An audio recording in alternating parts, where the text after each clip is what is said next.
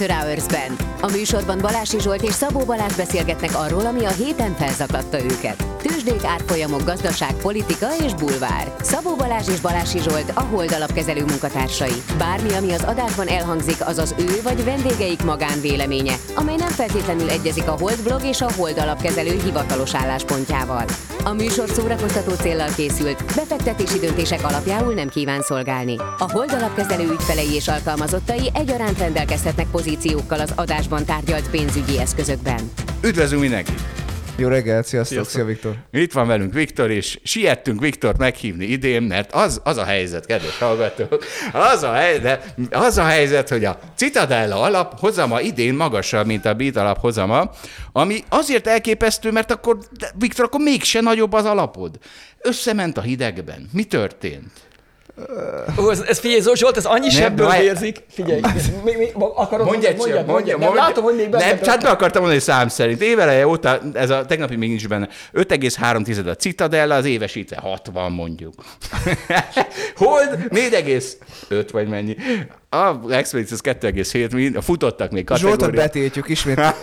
Tehát megint a havi hozam, 5 éves hozam számít Zsolt, tehát Tudom, hogy ez 5 éves hozam számít. egy napos Mégis, hozamokat nem akarsz 5 évesíteni? hát most akartam, hogy bemondhatom még a Mi van, tegnapi mi, hozamot. olyan napon, amikor mínusz felett ment a- az alapod, akkor beszorzott 253-mal, akkor az nem tudom mennyi, Hát és ezt akkor csináltam, 5 hát én évre ezt lelkesen csináltam. mínusz Január, 5000 százalékot januárban mínusz másfél százalékban álltam, mínusz 75 Ak- százalék. akarunk még ilyen hülyeséget De beszélgetni? hát ez nem hülyeség, hát most a Várj, várj, egy Viktor... nagyon fontos, egy, egy fontosat hagy mondjak, mert azon kívül, hogy teljesen hülyeség egy hónapos hozamot nézni, tehát ez, ebbe állapodjunk, mert egy hónapos az nincs semmi. Le van értelme. szögezve. Le van szögezve, nincs Le van értelme.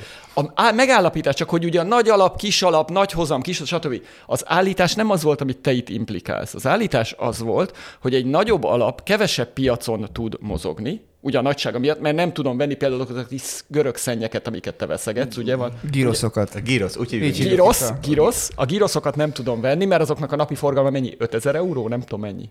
Jaj, nem, ez Több, de, komoly ne, de, dolog. több, de komoly nehéz. dolgok ezek. Nem, nem tudom mennyi, de ne, nem, nem, nem, millió euró, tehát millió Nem millió euró. Nem, millió. Jó, jó meg- van gyerekek, addig mondjad, és addig ki- behozok egy Mindegy, gyroszcsát. viszonylag kicsi, girosz, jó. Tehát viszonylag egy nagyobb alap kevesebb piacon tud mozogni, ezért valószínűleg kevesebb a lehetősége. Ezért ugyanolyan környezetben ugyanaz az alapkezelő valószínűleg, tehát ez minden szó fontos, csak hogy figyeljél. értem Tehát értem, ugyanabban a értem. környezetben ugyanaz az alapkezelő valószínűleg, ha kisebb az alapja, nagyobb hozamot tud elérni, ha nagyobb az alapja, valószínűleg kisebb hozamot tud elérni. Ezért is állítottam le pár, még nem tudom, vagy 6 vagy 7 éve, maximáltam a Citadellának a nagyságát ugye 60 milliárd forintban, mert nem akartam még több piacról kiszorulni. Ez azt jelenti valószínűleg, nem biztos, valószínűleg, hogyha mondjuk az Citadella alapban, meg a másik alapon, amit kezelek, amivel kettőben együtt van 100 milliárd forint, nem 100 lenne, hanem 1 milliárd forint, akkor valószínűleg a tavalyi hozamom, meg az idei is nagyobb lett volna, mint ezzel. És ugyanez igaz rád is, de ez külön, ez nem, a két, két alapot nem lehet összehasonlítani, rád is igaz, hogyha nem egy, vagy nem tudom, másfél, vagy két milliárd forint van az alapba, ugye? Kezelni, hanem mondjuk 150-et, vagy 200-at, vagy nem tudom mennyit, kevesebb lehetőséged lenne, valószínűleg, nem biztos, de valószínűleg kisebb hozamot tudnál elérni. Ennyi az állítás. Az, hogy most a idei évben, az első hónapban melyik alapnak mennyi a hozama, ez egyébként Na. irreleváns, másrészt hülyeség. Akkor menjünk át a szakmára. Jó. Mitől ment idén akkor a Citadella? Mondj valamit. Mi, mi, mi, miért tudod mégis megugrani akkor egy hónap alatt 5%-ot? Jó, két fő oka volt igazándiból. Az egyik a görög részvények mentek, amiből egy elég nagy pozícióm van. Másrészt meg belongoztam még tavaly valamikor a Nikkei japán tőzsdeindexet, ami az idei évben fölment viszonylag sokat. Ez a két fő oka És az volt. ilyen nagy szájzal, ugye? És mondja a három okot, hogy mi- miért gondoltad úgy, hogy decemberben pont be kéne dolgozni a Nikkeit? Én próbálom összeházasítani a, a makrót a, a, a technikai dolgokkal. Tehát jellemzően, hogyha azt gondolom, hogy van egy viszonylag jó makrotörténet, és van a, a ab- abban az adott termékben valamilyen jó technikai beszállási pont, trend, én nagyjából ilyen trend követő próbálok lenni, akkor, akkor abba beszállok. Az már régóta látszott, hogy, a, hogy Japánban volt egy, ugye ez már évekkel ezelőtt elkezdődött egy nagy reform, ami azt célozta, hogy sok minden célzott, de például a részvénypiacot is megpróbálja fellendíteni, meg a japán vállalati kultúrát, meg hogy jobban bánjanak a részvényesekkel, független igazgatósági tagok, fizessenek osztalékot, ne üljenek a pénzen.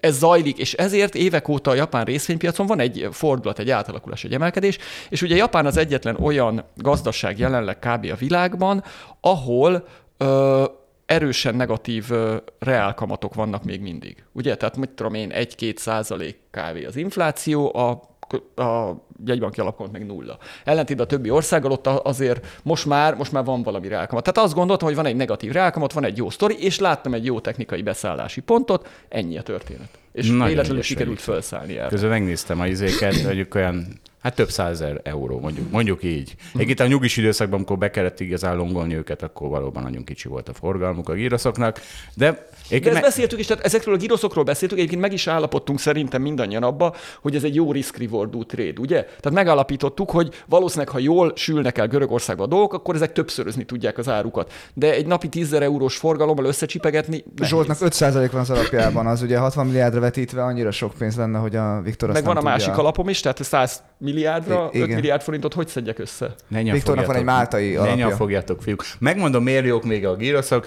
Nincs elemzői coverage, megnéztem, és Igen. Nulla, nulla Ez, elemző. ez egy nagyon van, fontos része, ez egy nagyon fontos része. Ez, ez, ez segíti egy terméknek a... Expedícióban is van gyrosz. De kevés. Az és a ezt mivel között van, magyaráz? ugye az expedíció egy 8 milliárdos alap. De hogy Na, is nem azért van kevés. Nem azért van kevés. Hát Nem mi, azért miért, van miért kevés. volt, nagy- hát miért volt kevés? Miért nem gyűjtöttél egy csomót? Háromszor szóltam tavaly, hogy venni mert, kell. ö, mert megkérdeztem az elemzőit, és azt mondta, hogy 99%-a nullát érnek. Ezért van kevés. Hát igen. Tehát, nem hogyha valamiről azt mondjuk, azt gondoljuk, hogy 99% esélyen nullát ér, De ezt beszéltük. Én legutoljára, amikor beszéltünk, azt Igen, beszéltük, hogy nagy az ez- esély, hogy föl Most sok bekúszott a volt kötelező nem. pessimizmus. Most egy hete beszéltem a Karácsony igen, Tamással, aki de pont itt igaz, volt ez- a, a podcastban, most már ismerik a hallgatók, a múlt heti adásban Igen, volt, ő az igaz, elemzője a gíroszoknak, és ő mondta ezt a gíroszokra. Ez az egyik gíroszra Múlt igaz. héten. Ez az egyik gíroszra igaz, csak de, de a, ugye az Ja a, igen, ez egy, egyik, a másikra meg 90. várj, hogy- Vagy hát e, tudják, mi ez a 99? Elmondhatjuk Nem, a nem mondhatjuk el, nem, Nem, akartam, nem, mert ilyen mert illikvid azt hiszem, izékkel nem most nem, ne, ne Ja, azt nem hogy mit, hogy, Hogy mi az egyáltalán? Arról sem beszéljünk? Jó. Szerintem ilyen illikvid papírokkal Mindegy. lebombázunk most. Görög eszköz. Jó, Igen, görög, igen. görög eszköz. És a karácsony Tomi 95%-ot mondott a, a kevésbé kockázatos giroszokra, hogy 95% esélyen nullát és 5%-kal sokat, nagyon sokat ahhoz képest. A másik meg 1% esélyen nagyon-nagyon sokat, Balázs, és jól kell, 99% esélyen jól nullát. kell tudni föltenni a kérdést. Megkérdeztem a Karácsony Tamás, egy optimista szenárió esetén hányszoroznak ezek a dolgok? Azt mondta, hogy tízszereznek. Azt mondtam, hogy jól van, ennyi nekem elég. Hát akkor De értéke, akkor a hát.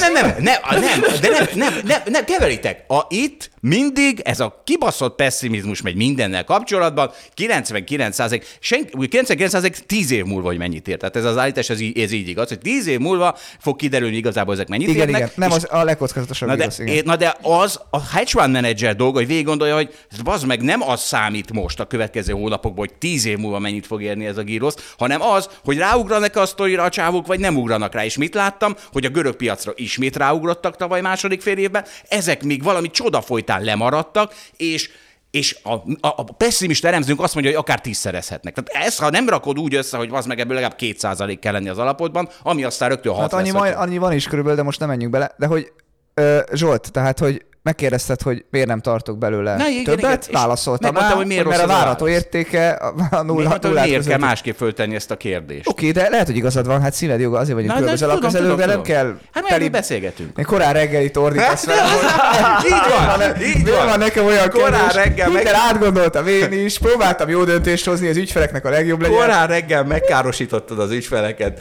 Zsolt azért az számít, tehát hogy amikor, hogy tízszerezni tud, ötször, ne, számít, hogy mekkora valószínűséggel, nem azért ezt, ezt De elfogadod. nem, ez a szerezés még egyszer, ez a tíz év múlvai esemény. Tehát, hogy az azért tisztába kell lenned vele, hogy nem az fog számítani a következő hónapokban, hogy tíz év múlva mennyit ér ez a szar. De várj, várj, a következő hónapokra meg tök mindegy, hogy mi történhet. Tehát a, tök mindegy a valuation, ugye? Három hónapos távon a valuation tök mindegy. Tíz éves távon csak a valuation számít, ugye?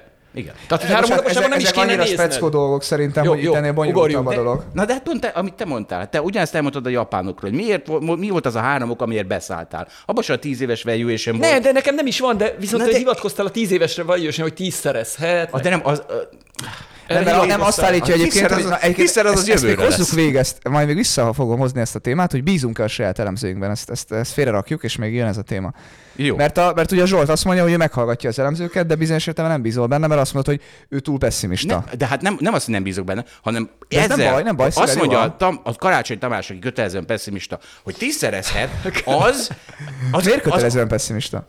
Amikor volt az MPTC, emlékszel, és tőled azt kérdeztem meg, hogy mi az a legalacsonyabb érték, ami már nem lehet szerinted az MPTC. Volt egy norvég kortina, amit az őrült emelkedett még három éve, és megkérdeztem, mi az a legalacsonyabb érték, ami szerinted már biztos nem lesz, és azt mondtam, hogy na annyi még lehet, hogy lesz. Tehát, hogy, tehát, hogy és, és lett. Tehát, hogy Jó, mert jött a Covid, és bezárt a világ. nem, nem, nem a Covid, ez már Covid után, már, ez már az izé után volt, a kibocsátás után volt. Tehát amikor elkezdett függőlegesen emelkedni, és azon izgultunk, hogy tudunk elég gyorsan eladni, mint amilyen gyorsan emelkedik, mint ami most ezekkel. Na, de most megint azt én nem, én nem én mondtam. Tehát volt olyan alap, igen, ez is egy relatív illikvid részvény volt, nem nekem, hanem egy nagyobb alapnak, és azt mondta, hogy most eladok, mert nem biztos, hogy mindig el tudok majd adni. Nem volt igaza, mert utána ötszörözött, tehát nyilván utána így könnyű eladni, de Zsolt, mi lett volna, ha visszaesik 20%-ot, akkor meg nem olyan könnyű eladni. Itt Tehát, hogy kötelező pessimizmus. De ez nem, nem pessimizmus, nem, egyébként én ezzel nem értettem például- egyet, nem is adtam el ott, tehát egyetértek veled, de nem nézem hülyének a másikat, aki De nem ezeket hülyének filmveszi. érzem, hanem pont a, a hibáik, látom a hibákat, és azokat, az az évfeladat, hogy azokat kiavítsam, ki, ki Csak valahogy úgy, tudod, a többiek úgy hibáznak, te úgy nem annyira. Hát nem az, hogy nem annyira, hanem megpróbálom, meg, nem, nem, nem az, hogy nem, hogy ne hibázik, nincs matáv részvénye, már hogy ne hibáznék. Viktornak sincs matáv részvénye. Milyen az élet matáv nélkül? Zsolt, ez most megint... Ne, ne, ne, ne. hogy- Jó, hagyjuk is már. Ne, Meg- ne, nem, én akkor más. Én is emlékszem ötször, hogy megkérdezted Viktor, hogy melyik a rosszabb, hogyha nagyot buksz, vagy hogyha kimaradsz a nyerőből. Tényleg. Emlékszem a Viktor válaszára. Jövő héten Charlie Munger fog ugyanerre a kérdésre válaszolni. Itt, itt, Itt élő adásban. Itt élő adásban megidézzük Zsolt feltámasztotta. Cser Tamásra Azt hittem, azt hittem, hogy meghívtad. És Charlie Charlie Munger ideül mellém, és vált, válnak vetve. Na, féltek más. De igen, a, más. a Korea az japánabb a Japánnál. Nekem az az érzésem. Ugye mondtad ezt a struktúrát, hogy a corporate governance-ben javulás van Japánban, és a Korea igen. az ebben rosszabb, mint Japán, és Ja, rosszabb Japánban a corporate governance. nem, Koreában rosszabb, Rosszabb mint Koreában? Japán. Igen, Most? rosszabb. Most. Biztos, hogy rosszabb. Oké, jó, jó, én elhiszem. Hát meg kevesebb osztalékot fizetnek, mert Igen, még körkörösebb a csabol struktúra. Hogy hívják Japánban? Ott, ott mi a csabolnak? a... Keiretsu meg... ö, Igen, a Keiretsu. és, a... és ott nem japánul van a Meg részvény, részvényleírás, hanem dél-koreaiul van a részvényleírás, az még még a... kevesebben beszélik a. Hát ugye még ott van az észak is valami kocka. Ott, ott az... nagyon rossz a corporate governance. Még rosszabb, de nem, nem, most nem az észak-koreai gondoltam, azt nem figyelem. A, Várj, a- ezt, ezt, ezt, nem ezt mondtam, ezt hadd mondjam el, ezt, csak ez egy, egy. Szó, csak e, még egy 15 éve akartam venni dél-koreai valami részvényeket. És fölhívtam, fölhívtam valami kereskedőt, nem tudom melyik bank, nem most nem mondom, hogy melyik bank, ne tudom, de mindegy. Föl, és kap, mondták, hogy kapcsolják a londoni központot, mondom, szeretnék venni, nem tudom, 800 millió vont, nem tudom. És akkor mondja a csávó, hogy északit vagy délit. Mondom, északit. Mondom, ezt kipróbálom, mi lesz. Tudod, nagy hallgatás, egy ilyen 5 percre holdra vagyok rakva, és ott viszont a csávó, sajnos északit nem tudok adni. Csak délit. Na mindegy, csak ezt jutott eszembe Észak-Koreáról. Na, szóval, hogy, hogy ott, ott nagyon olcsó egy csomó részvény, de ugyanaz van, mint Japánban, hogy egyébként ugye na, na, nagyon sok cash van némelyik vállalatban, nagyon, minden árazottság szerint nagyon olcsó, de ahhoz képest nagyon kevés osztalékot fizet, tehát gyakorlatilag valószínűleg elteszi zsebre egy részét a tulajdonos, vagy a, az a tulajdonos, aki ráadásul a 15%-át tulajdonolja a vállalatnak, de mégis ő Úgy irányít irányítja, mindent, igen. mert ugye körkörös struktúrába így meg tudja növelni kvázi a Mhm. jogát, hogy neki. Na, és, és nézegettem a részvényeket, és mindig arra jutottam, hogy a fenébe én nem tudom eldönteni innen Budapestről, hogy melyik az olcsó. De ha ott élnék Koreába, akkor biztos, hogy a koreai részvényeket kéne venni, mert akkor benne lennék a koreai politikában, tudnám, hogy melyik a gazember tulajdonos, és melyik a becsületes tulajdonos, és akkor megvenném a becsületes tulajdonosoknak az olcsó részvényeit. Mert szerintem nagyon-nagyon sok olcsó van, csak én innen nem tudom eldönteni. És még egyszer beszéltünk is, hát egyszer effektíve én megkerestem így egy ö, koreai alapkezelőt, aki egy hasonlított ránk, és, és pont ezt írta is, hogy ők el tudják dönteni. És uh-huh. akkor beszéltünk meg a telefon, és akkor szépen felajánlották, hogy hát így tanácsot adni most egyszer beszél velük szívesen, de tegyük az alapjukba a pénzt, hát majd ők nagyon jó hozamot csinálnak. És akkor végül nem tettük az alapjukba a pénzt, de hogy, de hogy azon gondolkodtam, hogy neki milyen jó lehet, mert ő ott szépen beszél koreaiul, ismeri a koreai belpolitikát, és ő tényleg, ő tényleg ebből a ezer darab rohadt olcsó koreai részvényből el tudja dönteni, melyik az a 50, amit ő megvesz. Én meg nem tudom. a alapja hozamát azóta?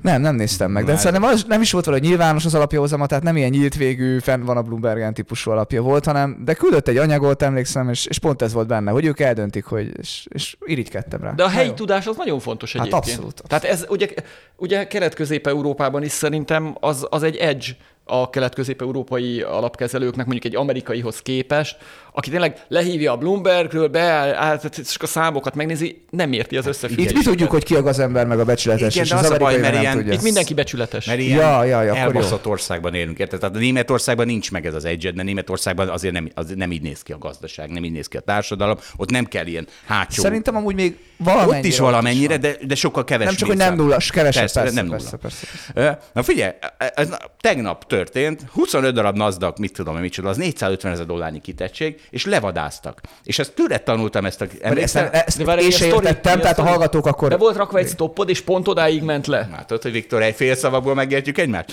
Ugyanis Viktor használta ezt a szót, és én azt hittem, hogy ez egy összeesküvés. És ez a elmélet. levadáztak. A levadászás az az, hogy beraksz egy stop loss-t, ilyen, ilyen elég Tehát mondjuk 17 ezre van a NASDAQ, és akkor a Zsolt logója, de ha lemegy 16.500-ra, akkor kistoppolja és igen, eladja. De ha nem 16.500, mert minden hülye ott stoppal, és akkor lerakod 16.425-re, mondjuk. És ne akkor, kerek szám legyen. Hát 23-ra parancsolj. Na és akkor, és akkor, és az történik, és én sokszor láttam már, hogy tényleg, hogy valahogy pont addig föltikkel, de hát basz meg, ez 450 ezer dollár, és ezért hogy lehet, hogy lehajolnak, de ezt neked is van ez a tapasztalatod, mert te használtad ezt a szót, hogy levadásznak.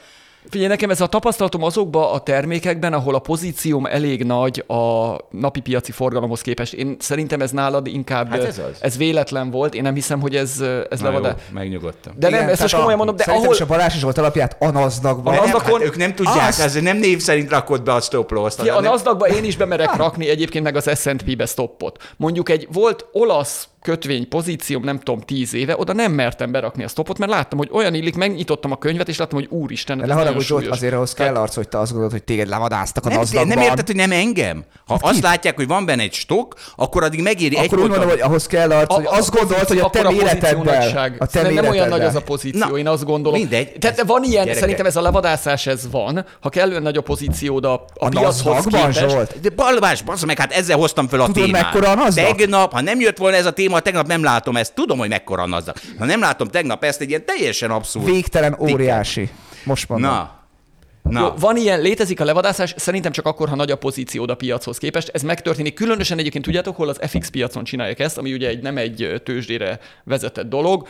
Azt mondhatod, ha ott volt pont a piac, pont egy 0,862-ig ment le a euro-dollár, azt pont kisztoppoltak téged, tehát ez simán van.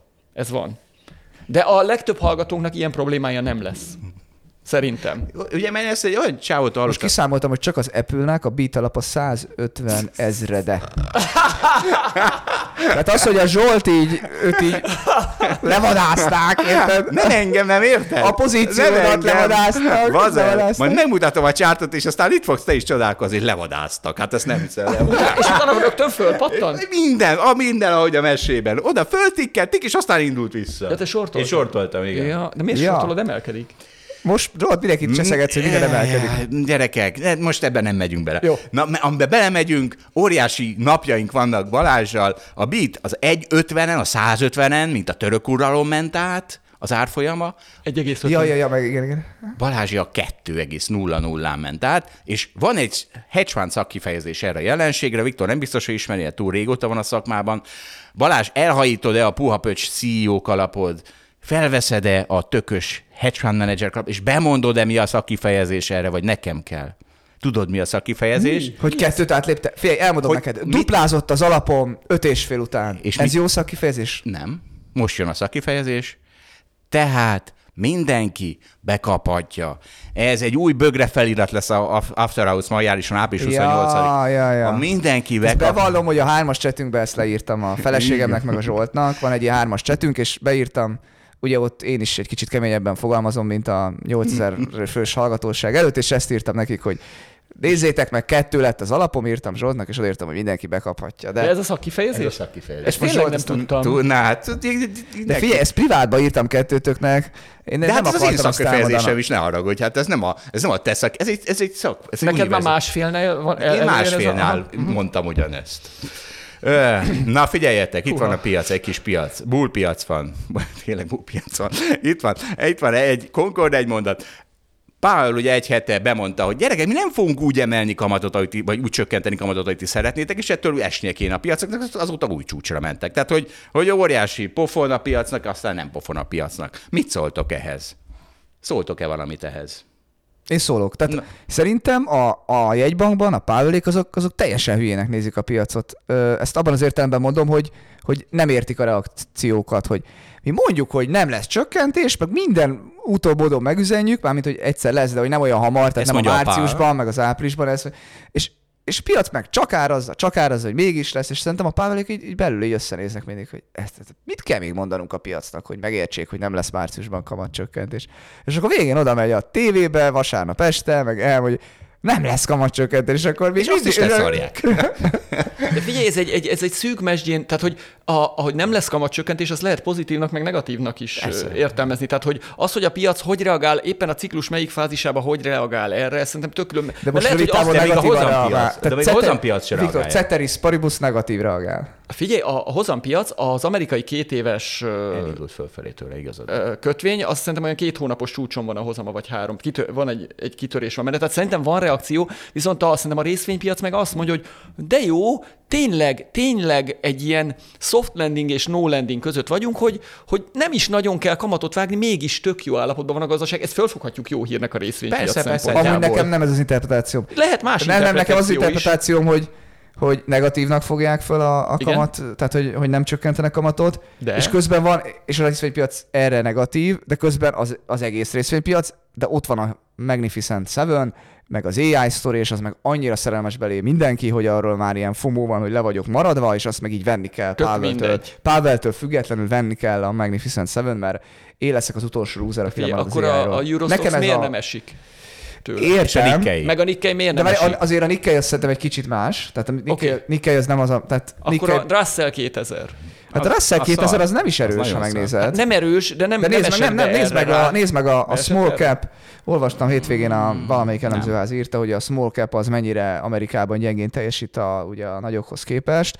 Tehát szerintem van egy erős relatív teljesítés, ami azt igazolja, amit most én mondtam teóriát, hogy egyébként a átlag részvény nem olyan erős, csak a Magnificent Seven. Ja, ez- nem, ez nem, a, nem azt akarom mondani, hogy nagyon gyenge, vagy, vagy esik a, a, a tehát Viktor előszedett, hogy nem azt mondtam, hogy esnek a egyéb részvények, de hát nézd meg azért, hogy a Nem csak, hogy erre a az hírre egyebek. most, azt én értem, hogy, hogy sokkal jobban teljesítenek az elmúlt fél éve vagy egy évbe. Hát az egy hónapban meg különösen. Abszolút úgy is, az is igaz, csak az, az a kérdés, hogy erre a hírre beesette nagyon jelentősen, most próbálom megnézni a Russell Az a, 2000. a, egyébként ez most te is elővetted a. Magnificent seven az a helyzet, hogy itt is itt van, tessék, olyan még sose volt, nem, 1962-ben volt utoljára, hogy itt van az S&P 500 volt time high közelében, és a NYSE részvényeknek csak a 20%-a emelkedett éppen aznap. Tehát, hogy ö, ö, és nekem, akik ez a Magnificent seven ez olyan, szerintem ez, a, ez az, azok írják, akiknek nincs csoda hetesük, nekem sincs, speciális sortolom, ö, ö, de hát tehát nekem nincsen, és ez irigykedem. Hogy, hogy de, értitek? Tehát, hogy... Hát én is irigykedem. De várj, várj, De tavaly nem, még nem, volt. Nem azért írják le ezt a, ezt a dolgot, mert hogy ha szűk a piac, az általában azt szokta jelenteni, hogy gyengeség fog később következni, nem? Tehát ez, ez egy megfigyelés, hogyha nagyon kevés részvény húzza az egészet, akkor az nem jó. De valahogy mindig ez az éle, hogy ennek, hát igen, végül is ebből Csak ez is olyan, hogy 8 éve dolgozom itt, most már kicsit több is, és mindig ezt hallottam a nagy bölcsektől, hogy most már mindjárt összeomlik a piac, mert már csak néhány papír húzza. És az esetek többségében az én meglátásom szerint az történt, hogy mellé jött a többi Olyan is van. Igen, abszolút És van. aztán így, hát, Meg ezt a bölcsességet van. én már nem hiszem el. Nem, én nem figyelem ezt, csak De ezt nem mondom, te hogy ez, ez az egyébként, vagy elmélet. nem, igen. nem, a, nem a Viktor fejre ebben nem akartam most annyira hiszek. Meg olyan is van, hogy azt mondja a fundamentális helyző, hogy 99% valószínűséggel ér nullát, és puff, négyszer ez a következő két hónapban. Na, na figyeljetek. Négy szerezett a girosz? Aha. Igen, nagyon durva. És a Meta, Meta pénteken Azt jelent. én is hoztam volna, képzeld el. Jó, És akkor most beszélhetsz róla.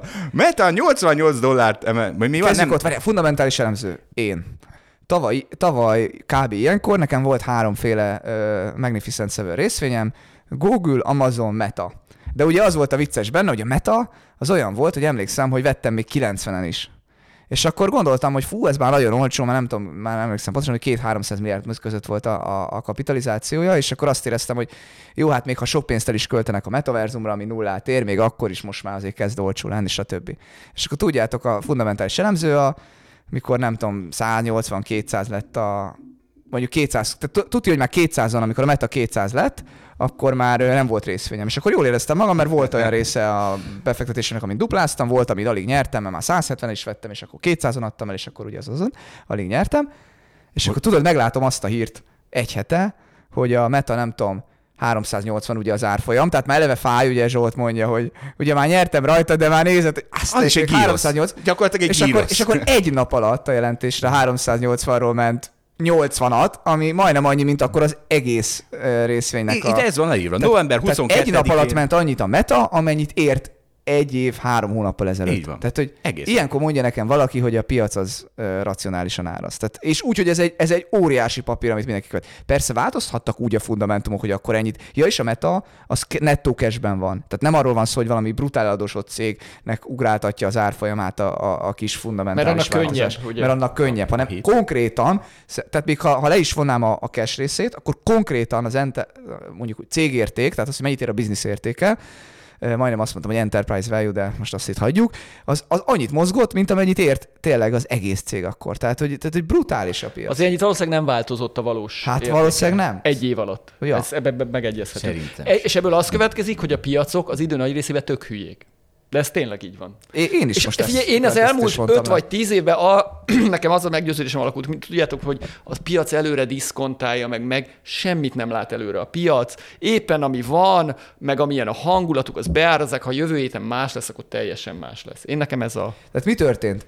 erősödött egy kicsit a gazdaság, azt mondták, hogy a metaverzumba visszatáncolnak, jött az AI, ami majd bevételt növel és költséget csökkent, és és akkor erre ugye már nem 90, hanem tudom 460 ebbe a például. Tehát brutális tényleg.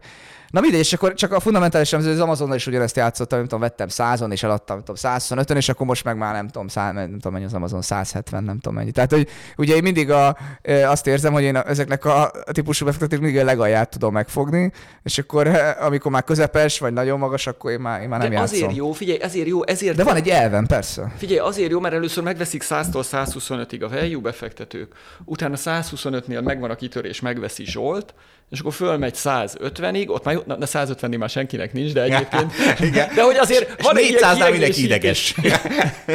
van egy ilyen kiegészítés. Tehát, hogy szerintem a value jól kiegészíti a Momentum stratégia, csak azt akarom mondani, hogy tényleg. Tehát ez, így, ez igaz. Én, én ezzel próbálkozom. Zsolt, amikor én eladom, akkor te vedd meg mindig. Na? De már, na mindegy, valami, ez rajta vagyunk, rajta vagyunk. Rajta. Mennyi az idei hozamod, öcsi? Na, látod? az egy hónapos. És mennyi az egy napos hozamod, Zsolt? Mennyi az egy napos hozamod? Mennyi na, a két na nézzük meg Kínát, mert ott még nagyobb ökörségek vannak. De eség, a négy hetes valaha látott legnagyobb inflow volt a China Equities-ben. Miért? Mert hát nem, ugye elkezdték, elkezdték a kínai, a kínai hatóság, hát mi, mi, mi dolga lenne egy kínai államnak, mint megmenteni a részvényeket, mert zuhannak, elképesztő módon, ú, azt most meg sem néztem, hogy mennyit zuhantak az elmúlt, nem tudom, hetekben, mindegy, felezett az index talán, attól függ, melyik indexről beszélünk, és és akkor tessék, el, először is elkezdtek fenyegetőzni a kínai hatóságok, hogy, hogy, hogy oda fogunk figyelni, és minden gyanús tevékenységre lecsapunk. Hát most mi az, úgy az eladás, valószínűleg ezt, ezt hívják gyanús tevékenységnek. Ma ja, abnormális fluctuations, lecsapunk az abnormális fluktuációkra, és akkor itt van ez a izé, ráadásul, hát mi itt a izé, mi itt a, mi itt a nagy éca?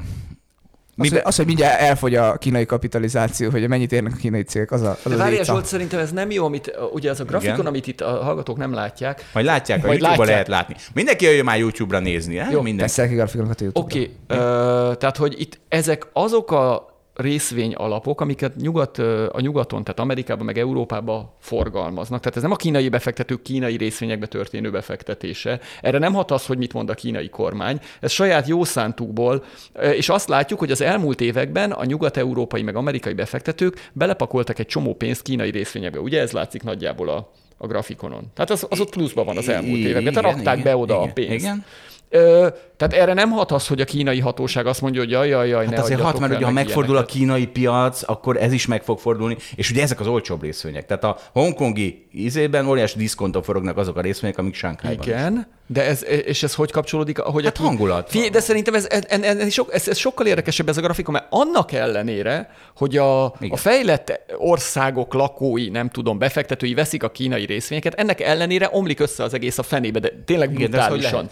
Ugye Az, mindig- az, az, hogy lehet, igen, tehát ugye nem csak, a, tehát, hogy- tehát nem csak úgy tud esni egy részvény, úgy is tud esni egy részvénypiac, hogy gyakorlatilag csak lejjebb geppel, lejjebb jön, lejjebb jön az értékelése az ára, mert a kilátásai romlanak.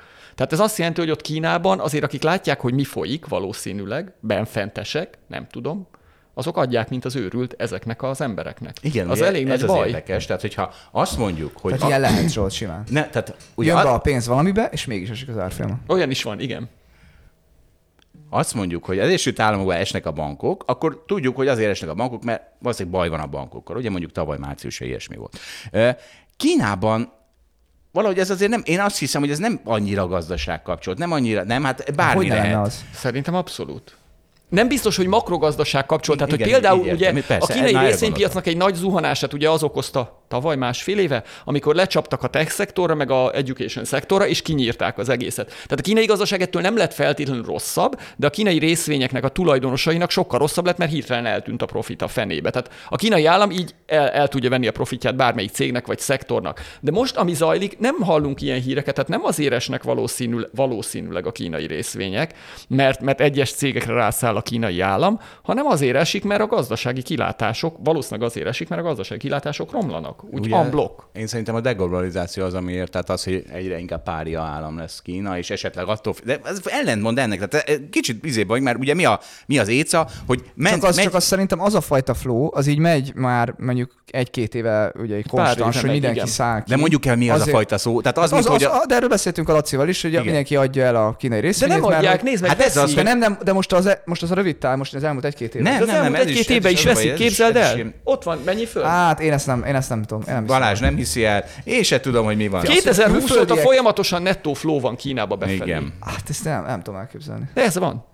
Tuti, hogy jó az ábra. Nem biztos, hogy jó az ábra, de figyelj, uh, De, ugye de, meg most gondolj bele, hogy, tehát, hogy mert ugye azt gondolja, a külföldiek azok általában az amerikaiak, mert Mondjuk, ők, ők fektetnek be sokat, és hogy úgy, úgy nehéz elképzelni, hogy ott... Bank of Szerintem az az elmúlt egy évben van, hogy szerintem amerikaiaknál úgy mondják, hogy ez nem lesz annyira jó. De attól, hogy, hogy az amerikai állam nem nagyon preferálja, attól még lehet, hogy magánbefektetők azt gondolják, mert eladják nekik, hogy ú, sokat esett, vegyük meg. Én Ez tegnap vettem Ez egyébként, igen, tehát Ott egyébként, van. Tegnap vettem, befektetők egyébként én- van. A csí 4,5 százalékot ment ma hajnalban, mindenki Az évesen bekaphatja. mennyi? Az évesen mennyi? Éves, mit tudom én. A, a csí volt kettő és fél, most 1,7-ről pattant 1,9-re. De, de na, Zsolt, gyönyörű munka. köszönöm szépen. Már lehet, hogy az 1,54-et is átlépte az alapom. Na, hát, biztos nem. Na, szóval, hogy ö, én egyetértek én is, tehát né- né- nézem longra, de mindig az olyan csábító az ilyen nagyon-nagyon béna dolgokat megvenni, és általában tehát sokszor zuhan az tovább. De Zsolt. mi a sztori Kínában? Tehát én azt nem értem, Igen, hogy, mi- mi- azt mi- mondják, A az hogy túladottság, a túladottság. A, figyelj, az, hogy technikailag meg lehet trédelni, hogy fölpattan, kiszállok, oké. A Csak, csak az igazándiból, igen. Én- én ilyet a- nem csinálok, Te ilyet mert- nem csinálsz. igen. Tehát az a baj, hogy mit látunk, figyelj, mit látunk Kínában? Zsolt, Szerintem... vannak elvek is a Jó világon. van, nagyon helyes, nagyon helyes. Mindenki máshogy fektet Nekem lesz 35 százalék, neked meg elveid. Na igen. Jó, azt akarom mondani, azt akarom csak ugye elmondani, hogy, hogy mi itt a Kínában a fő sztori, az, hogy valószínűleg kipukkadt az ingatlan buborék, nehéz lesz a, izét visszapasszírozni a, Igen, a, a, a, a, Fogkrémet a, tankot, Tumusba. a, a tankot a parkolóba. Igen, a tankot a parkolóba, a fogkrémet a tumusba nem lehet vissza. Tehát a kínai gazdaság kilátásai rosszak, plusz ráadásul ugye kezdik elszigetelni, mert egy ilyen hidegháborúszerűség alakul ki. Tehát, hogy ez, ez, ezt megvenni meg lehet, de csak ez, ez nem olyan, tehát ez hosszú távon nem jó kilátás. Az a baj, hiába tűnik olcsónak,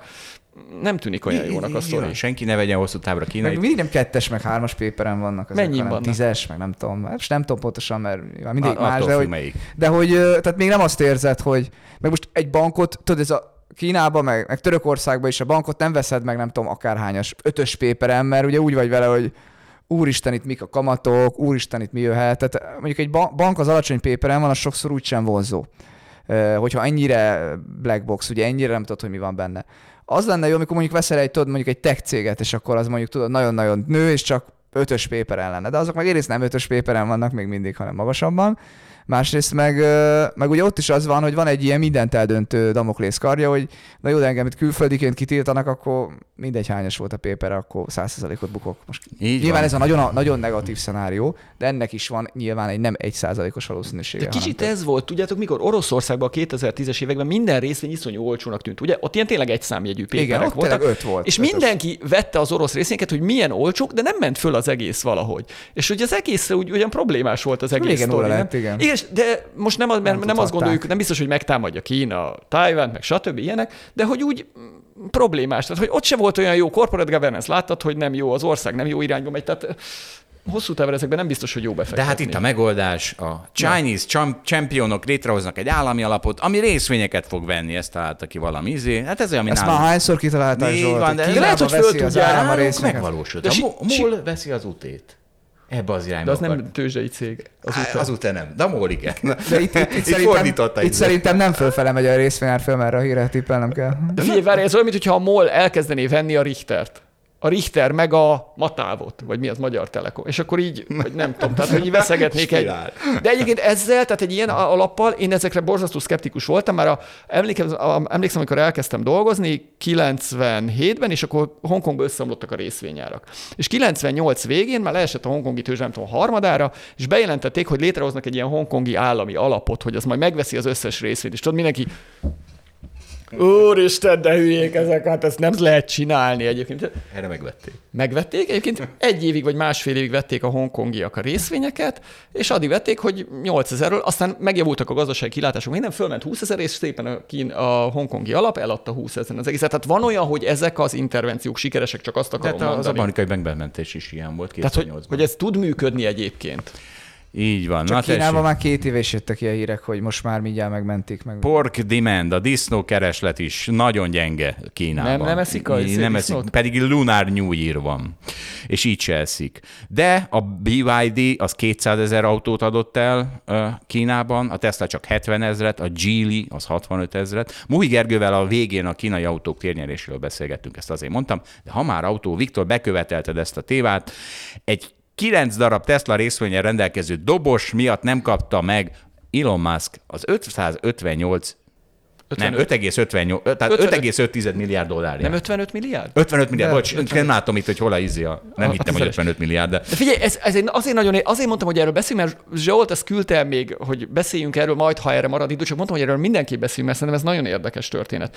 Ha emlékeztek, most rendesen a történetet? én mindjárt elmondom a Elmondjuk. történetet Jó. rendesen. Ugye, hogy vagy 3, 4, 5, 6, nem tudom, jó pár évvel ezelőtt a Tesla ö, igazgatósága hozott egy olyan döntést, hogy Elon Musk egy dollárért ö, vezeti a céget, az- a CEO-ként. Várjál, várjál. Egy És ha fölmegy a részvénynek az ára, nem tudom, a nagyon sokszorosára, akkor majd, nem tudom, hogyha háromszor, a rész, háromszor az a részvényára, akkor kap 10 millió darabot, ha ötször az a részvényára, még 10 millió, stb. És mindenki azt mondta, amikor ez történt, hogy ez Úgy egy baromság, Ja. ez egy hülyeség, soha nem fogja tudni Elon Musk lehívni ezeket a részvényeket. Nyugodtan oda lehet adni neki, mert ha, ha ezt megkapja, akkor meg is fogja érdemelni, hogy megtízszerezte a cégnek, vagy húszszorozta a kapitalizációját. És én is azt mondtam, hogy ez a csávó soha nem fog ezért semmit se kapni. Nyugodtan, ez egy out of the money opció, megérdemli, hogyha megcsinálja. Most fölment a Tesla nem tudom hány szorozott az értéke, százszorozott, nem tudom az értéke, és megkapná azt, amiért egyébként tényleg megdolgozott az ember. Most tök mindegy, mit gondolunk Muskról, hogy hülye vagy nem hülye, hogy köcsög, nem köcsög, mindegy. Megcsinálta, amit ígért. Mindenki azt gondolta, hogy ez egy lehetetlenség. És megkapna a pénzt, és jön a bíróság, és azt mondja, hogy nem kaphatja meg. Hogy veszi magának a bíróság a bátorságot? Ezzel komolyan nem értem. Ez szerintem elfogadhatatlan. Igen, ez, ez, hát most így, így fog, mert alapvetően meg az volt Jó, de elfogadhatatlan, hogy... most az van, hogy mi van mögötte. Nem, nem, hogy mi, ez van mögötte. Hát figyelj, kapott egy out of the money önmagában aminek, az aminek az értéke hogy túl nulla volt. pénz. Igen, szerintem az, 56 hogy az milliárd 56 milliárd sok, de ha megnézed, hogy az mennyit ér, Várj, várj, ez a Tesla 10%-a. Tehát Tesla De most most ezt 560 tudtuk. milliárd Igen. dollárt ér. de, er, de figyelj, ennek a, Nem, ez jár neki. ennek az opciónak az értéke out of the money opcióra, ha ezt beárasztad volna, akkor ért volna 100 millió dollárt, amennyit simán kapnak CEO Féltek, meg fogja végén kapni, csak később, nem? Nem, nem, nem. Szerintem úgy áll, hogy nem. ő magában azért nem fogják megpucsolni ezt a dolgot, mert hogy Hát azt mondta a bíróság, hogy nem most kaphatja A meg. bíróság azt Ja, hogy ez el nem is dőlt, nem lehet ott valamit fellebbezni, nem tudjuk, nem nem így tudjuk. fellebezhetsz, de De nem csak azt, azt, mondom, hogy, Bíróságra. azt mondom, hogy amikor megkapta ezt a, ezt a járandóságát, ezért nem tudom 100 millió vagy 200 millió dollárt, ami simán USA-ba megszokott egy ilyen nagy cég vezetőjétől, és az van, ez olyan, mintha kapott volna Tesla részvényeket, megtartotta volna, és most fölment és szólnak, hogy hú, amit akkor kaptál 100 millió dollárért, az 20 milliárd dollárt ért. Hát nem kellett volna odaadnunk neked, mert ez történt. Igen, csak hogy ezt nem, hát ez gyakorlatilag ki kéne, meg kéne vás, tehát ki kéne fizetniük, ugye? Tehát ezt a, Szerintem oda kell adni részvénybe. na de ahhoz meg kell venni a piacon, vagy ki kell Hát bocsátani. ki kibocsátanak új részvényeket, hígulnak a többiek. De ezt lehetett tudni.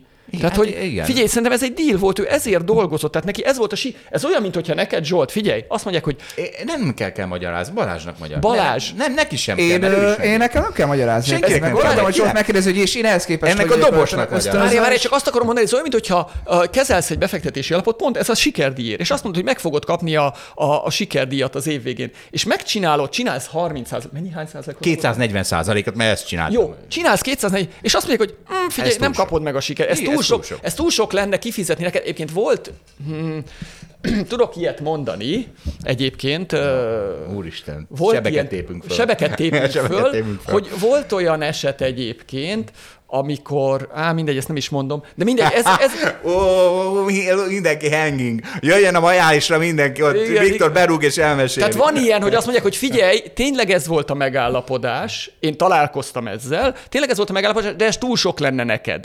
Ezt, ez hiába leírtuk, de ez figyelj, ez érzed, hogy sok. Érzed, tud elmenni nyugdíjba, és akkor mit csinálunk? Igen, én? igen, hogy ez nem jó, érzed, hogy ez nem, de amikor megállapodtunk, akkor mindenki egyetértett vele. Tehát, hogy ez szerintem ez, ez pont a, a szerződésnek a, tehát érted? Mindent értek. Együtt érzek, mert ha mondjuk a Mindenki holdalapkezőnek annyi lesz a profitja, mint a Teslának, hogy mondjuk 8 milliárd dollár, akkor nem fognak rosszul állni a mi tulajdonosaink, de akkor én nagyon-nagyon jól fogok járni utána. Nehogy most szólok a tulajdonosainknak, hogyha 8 milliárd lesz a És azt mondják, hogy dollárban a figyelj- holdalapkezelő. Figyelj, igen, Balázs, ez akkor, túl sok. Hát- Akkor, akkor, És azt mondják, hogy figyelj, még érdemled meg Nézd- azokat a részvényeket, mert ez túl sok Nézd neked, már meg a személyidbe hány éves vagy, hát nem kaphatsz ennyi pénzt ilyen Na, fiatalon. ez, igen, ugye, ez, a, ez az az ér.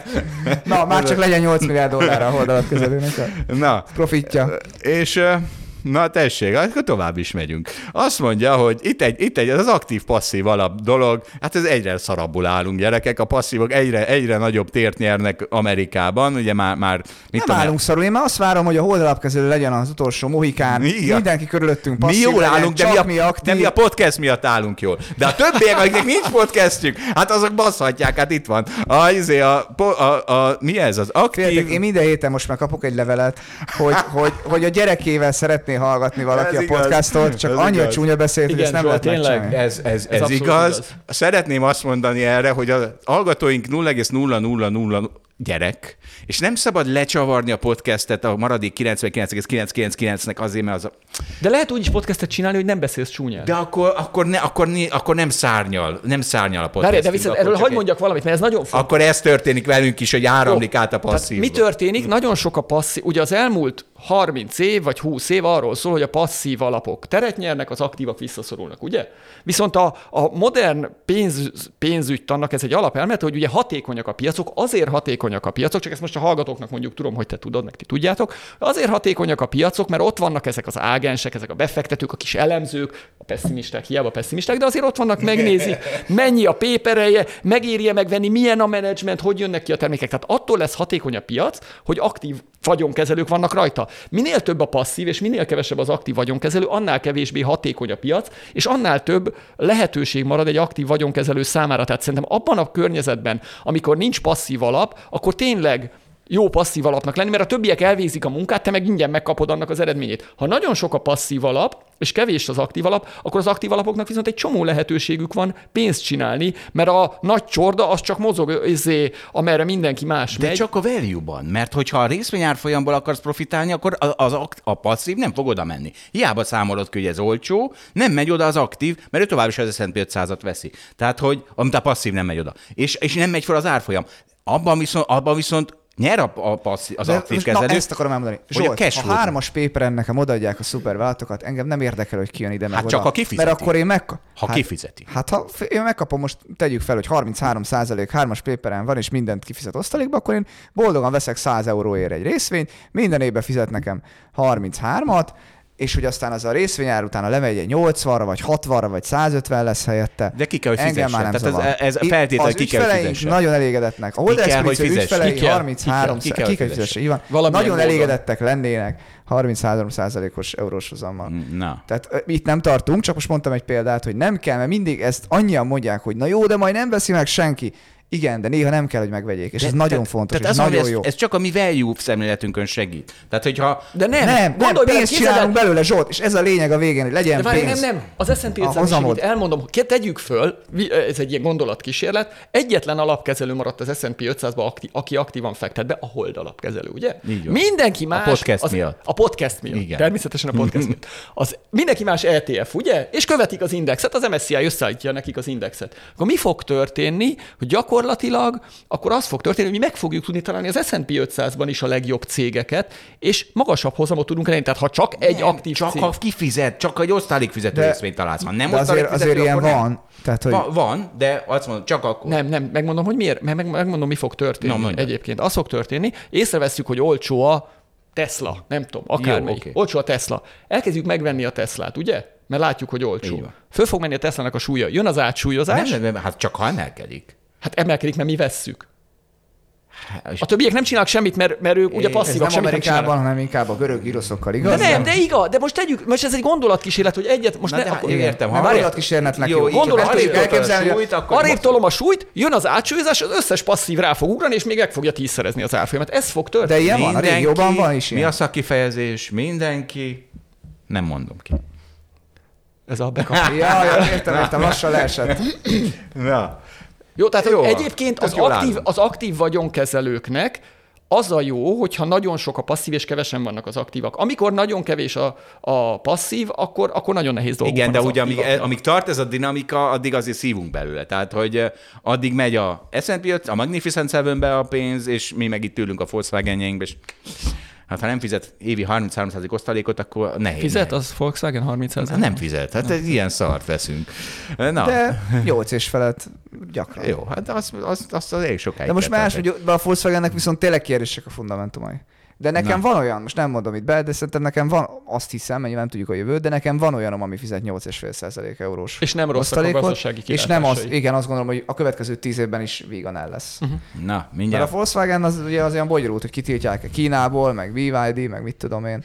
most itt ajnárosszuk magunkat, de mindjárt felelősségre vonom magunkat. Van ugye OVK, PVK, sokat beszélünk ezekről. Azoknak, azok ideális, aki semmit nem tud Online ETF-ről, vagyonkezelés, privát vagyonkezelés. azoknak ideális, aki semmit nem tud részvényekről, ETF-ekről, alapokról, semmiről sem. Szerintem nem csak annak. Tessék? Nem csak annak, az is teheti. de Annak persze. ideális. A, persze, az is tehet. Aki mindent tud és sokkal jobb, annak semmi sem. Anna, annak nem jó, az maga vegye a De részvényeket. az hallgathatja a podcastot. Hallgathatja a podcastet, és, és, de nem tudja, hogy mi a gírosz. És ö, ugye alapokat venni már nehezebb. Azt is lehet nálunk, hogy megveszni a külön alapokat, de akkor meg tudni kell, hogy most miért a Szabó Balázs alapját, melyik a Szabó Balázs alapja, miért azt vegye, miért, A Hold miért Expedíció is meg lehet venni.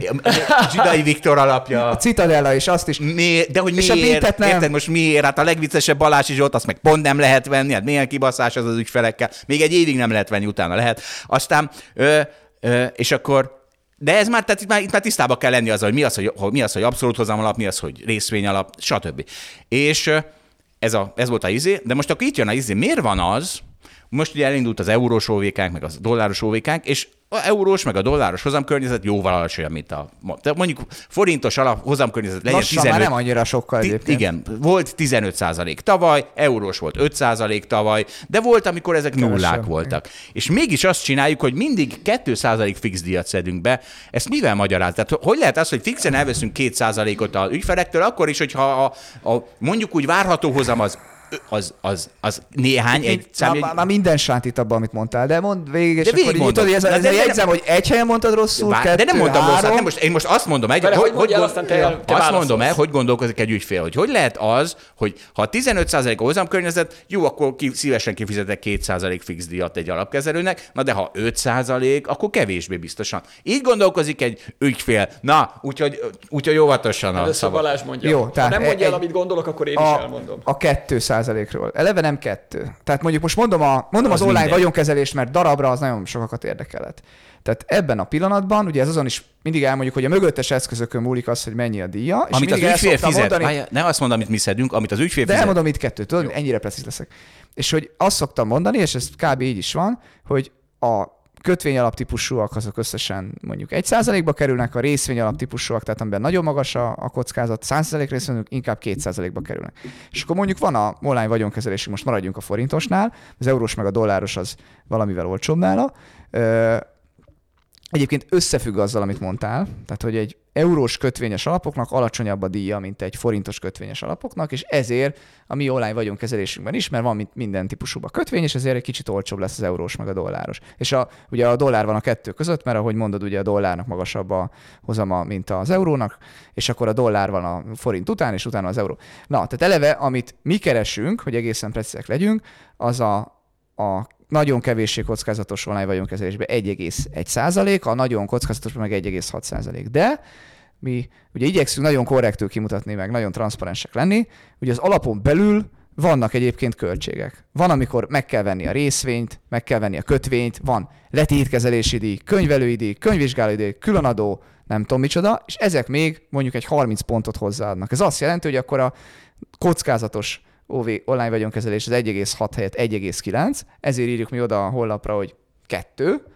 Az e- a kevésbé kockázatos az 1,1 meg 0,3, és 1,4, tehát az kevesebb, mint 2, de hogy mögé akartam tenni, tehát hogy nem annyira egyszerű azért az élet, hogy és most ugye ezek, valaki azt gondolná, hogy nüanszok, amikről én beszélek, azok is biztos, nagyon messziről nézve, de hogy nem annyira egyszerű az élet, hogy kettő. De mi nyilván azt szoktuk mondani korrektül, hogy számoljon mindenki kettővel, mert akkor, akkor, akkor nem mondunk túl alacsonyat, és akkor nem verjük át az ügyfelet. Tehát ez, ez szerintem tök próbálunk korrektül dolgozni ebben.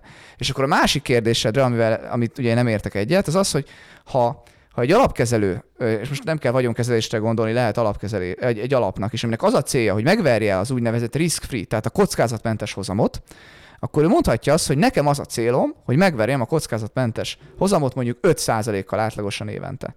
És akkor ha nulla a kockázatmentes hozam, akkor 5% a cél, ha 15% a kockázatmentes hozam, akkor 20% a cél.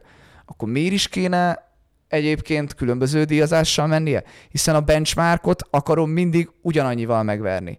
Akkor miért számít a díjazásban az, hogy amikor nulla, akkor alacsonyabbnak kéne a díjaknak lenni, mint a 15? Értem, mert az ügyfélpszichológia egy kicsit olyan, hogy ha mondjuk most mondok valamit, ö, csinálsz 7%-ot, és abból vonsz le 2% költséget, és úgy lesz öt, akkor azt tudja mondani, hogy ú, hát akkor ezek a gonosz alapkezelő elvette a harmadát a bevételeknek. Ha 17-ről lesz 15, akkor az alapkezelő nem gonosz, mert akkor csak a, mit tudom én, a 10%-át vette el a bevételeknek. De mégis- de jobban is megéri. Valójában ugyanazt a célt éri az alapkezelő. De nem, nem, nem, nem, mondjad, még, még egy, egy ez, ez, Na jó, ez az én véleményem, akkor halljuk Jó, Viktort meg Zsolt. Csak azért mondom, hogy ez azért nem jó, mert miért 15% a, a magyar uh, hozam? Mert nagyon magas az infláció. Ugye, tehát ne, itt nem nominális hozamot kell nézni, hanem reál hozamot kell nézni. Tehát igazán, amikor azt mondod, hogy a, a 15%-nak csak a 10%-át veszem, nem annyi a hozama, mert annak a 15 tehát annak egy része inflációs kompenzáció. Tehát ha azt nézed, hogy mondjuk egy gazdaságban átlagosan mondok valamit, a kamatszint, infláció plusz 2%, mert hosszú távon van 2% reálkamat, nem tudjuk, hogy van-e, de mondjuk van, akkor gyakorlatilag tök mindegy, hogy 0% infláció 2% reálkamat mellett van 2% nem tudom, eurós hozam, ugye annyi mondjuk, hosszú távon az eurós hozam, és abból vonsz le 2%-ot, mert akkor az infláció marad, vagy 15% Magyarországon az infláció, arra jön rá a 2% hozam, és azt vonod le. Érted? Tehát, hogy igazándiból azért magasabb a magyar hozam, mert magasabb az infláció.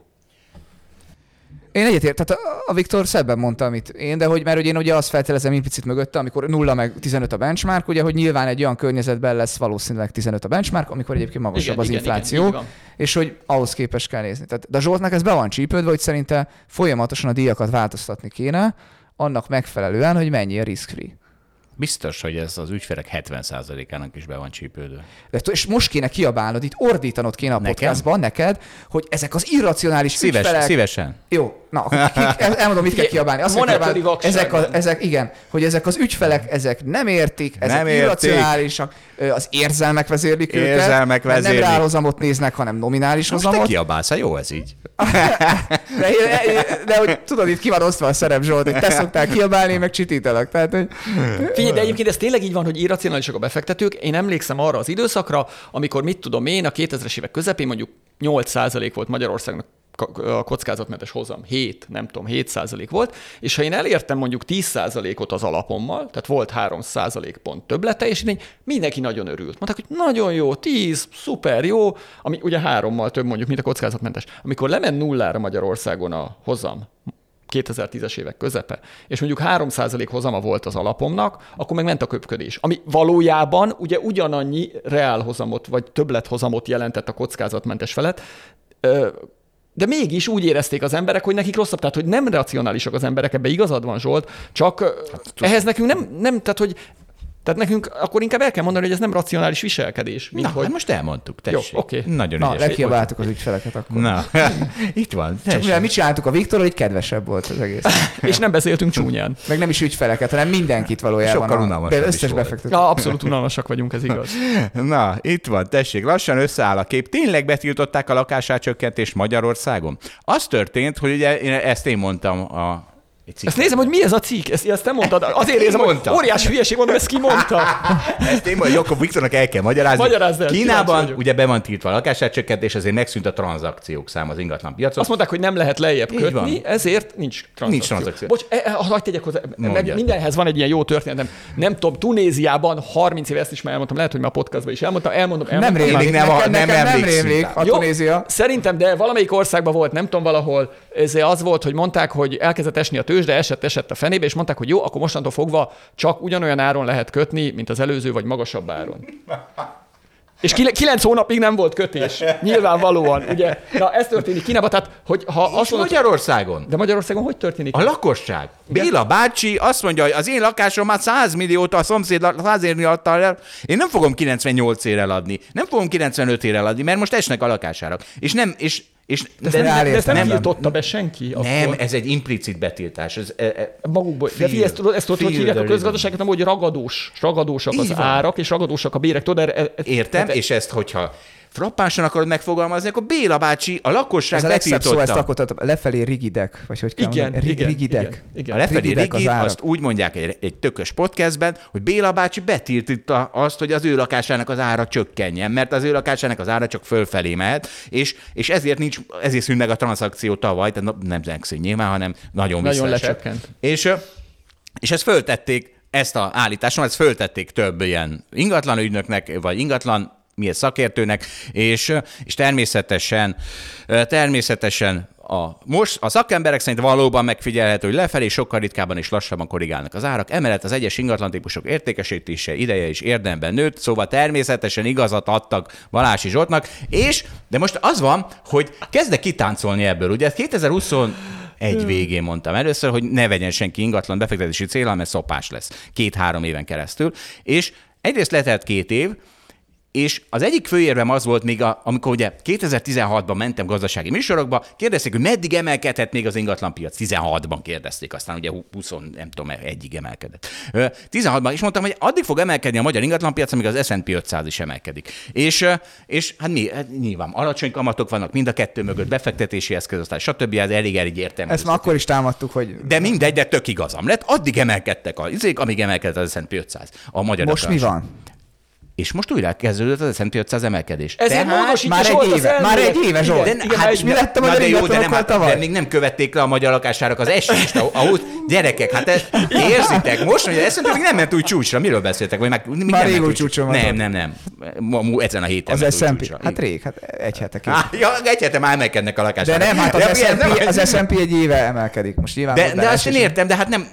Ért, tehát az S&P 500 újra elkezd emelkedni. Tehát egy kicsit vissza kell térnem oda, hogy gyerekek, újra emelkedik az S&P 500, újra lehet, hogy jönnek majd a befektetők a magyar ingatlanpiacra is. Egy. Kettő, ebben a, ebben a két évben, ebben a két évben kurva sokat estek a lakásárak. Nem nominálisan, hanem hát reál értékben, vagy a többi befektetési eszköz. Tehát aki 2020-ban hallgatott rám, és 50 millió forintból lakást vett, annak a lakásra mondjuk 24 végére, tehát egy, ennek az évnek a végére majd, még mindig 50 milliót fog érni, de ha berakta a MÁ pluszban, mert 20, 20, 21, 22-ben még csak az volt, az volt a jó. Később beatbe. Nyom, a Bigbe nem tudták berakni. Jaj, nem Ki- ezek- nem engedték, nem engedték. Jó, igen. De a PMA-ba be lehetett tenni. fel- Fontosabb nekünk, tudod, a hitelesség, a brand, hogy Így védjük az van, ügyfeleket. mint hogy gazdagodjanak az ügyfelek. Szóval PMA-ba betette meg. Már PMA-ba mindjárt gazdagodhatnak, Zsolt, már csak egy év. Ebben a két évben PMAP hozott nekik mondjuk összesen 35%-ot, meg még a MÁPusz az első évben 5%-ot, 40%-kal van tehát van 70 millió forintja, ugyanarra az 50 milliós lakásra. Ilyen sokat még a 2007-től 14-es szakaszban sem esett relatíve az ingatlanpiac. Tehát, hogy két év alatt kúra sokat estek ezek a lakásárak, és itt a lengyel piac. Na ez a legdurvább. A lengyel, ké, ugye két, a, a, a, a magyar ingatlanpiac nagyon ment a régióban is, de a másik, ami vele ment, az a lengyel piac, de azért kicsit lemaradva róla. És most Ugye két éves stagnál a magyar ábra, ez egy nemzetközi statisztikai oldalról van, és a lengyel most utolérte, és úgy tűnik, hogy az, az, az, az töretlen. És ha azt mondom, hogy ha a Lengyelországban tud menni, ugye Lengyelországban egy kicsit más, mert ott, ott stimulálják most a lakáspiacot. Magyarországon is stimulálják, de nem jobban, mint az előző években. Tehát a csok plusz, amit úgy hívnak, az nem, nem egy nagy plusz a lakásárak szempontjából. Eh, Tehát Lengyelországban azért nem csoda, hogy jobb a dinamika, de azt mondom, hogy ha Lengyelországban ilyen töretlen az emelkedés, és már ugyanazt tudja, mint a magyar piac, szóval itt már három tényező van, hogy lehet, hogy idén kitáncolok. Idén, inkább a második fél évben már lehet, hogy majd lehet venni lakást befektetési jelleggel. Na, ehhez mit mondtok? Fia, az egyik, ez nagyon érdekes, ugye mondtad ezt, hogy betiltották a lakásárcsökkent, és ez megint csak visszatérnénk a pénzillúzióhoz. Ugye azt mondja a csávó, hogy nem adom 50, 30, 20, 10, 100 milliónál olcsóban a lakásomat. Mert az nekem egy ilyen mentális horgony, ugye, hogy nem, nem vagyok hajlandó lemenni. Miközben reál értékben csökken a lakása. Tehát, hogy nem veszi észre, hogy az, hogy nominálisan nem enged, az az reál értékben egy csökkenésen. Tehát nem csak nagyon reál, érdekes. hanem a PMAP-hoz képest. Igen, igen, igen, tehát az alternatívákhoz képest is. Tehát, hogy nagyon érdekes, hogy hogy működik az ember, tehát, hogy megint egy irracionalitásról van szó. Most a mindenki hülye szabályt kell vennünk, és nem a Igen, másikat. de a, a, ugye mi, mi befolyásolja általában a, a lakásárakat? Én ezt az S&P-t ezt nagyon metának tartom, tehát hogy így Igen, az van elég- kapcsolat, értem a kapcsolatot, de szerintem nagyon sok áttételen keresztül megy, de alapvetően azért a lakásárakat mi fogja befolyásolni Magyarországon, mindig el szoktuk mondani, belső migráció, hova mennek az emberek, honnan mennek el, tehát ez nagyon fontos meg, hogy nő a lakosság, vagy csökken. Ö, A másik, ami nagyon fontos, hogy fognak alakulni a bérek, harmadik, hogy hogy fognak alakulni a hitel lehetőségek, és a negyedik a lakásépítés mennyibe kerül, és hogy tud menni. Most ezek közül a migrációban azért nincs nagy változás a belső meg külső migrációban szerintem az elmúlt években. Amiben változás tud lenni rövidebb távon, ugye az a bérek alakulása meg a hitel lehetőségek. Valószínűleg a hitel lehetőségek az idei évben javulni fognak a tavalyihoz képest. Ugye már javulnak is, mert a bankok önként leviszik a izét, meg vágja az MNB a kamatot, meg stb. Tehát a hitel lehetőségek javulnak, és valószínűleg lesz idén egy 8-10 százalék béremelkedés Magyarországon.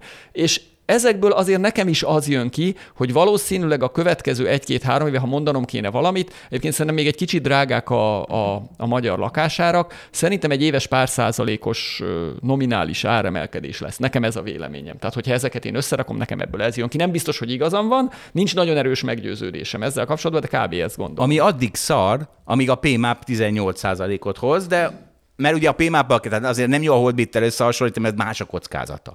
A PMAP-nak mondjuk hasonló a kockázata. Mint egy lakásnak. Hát nem kisebb, uh-huh. de most a... Jó, jó, jó, jó, tegyük föl. Tehát tegyük föl.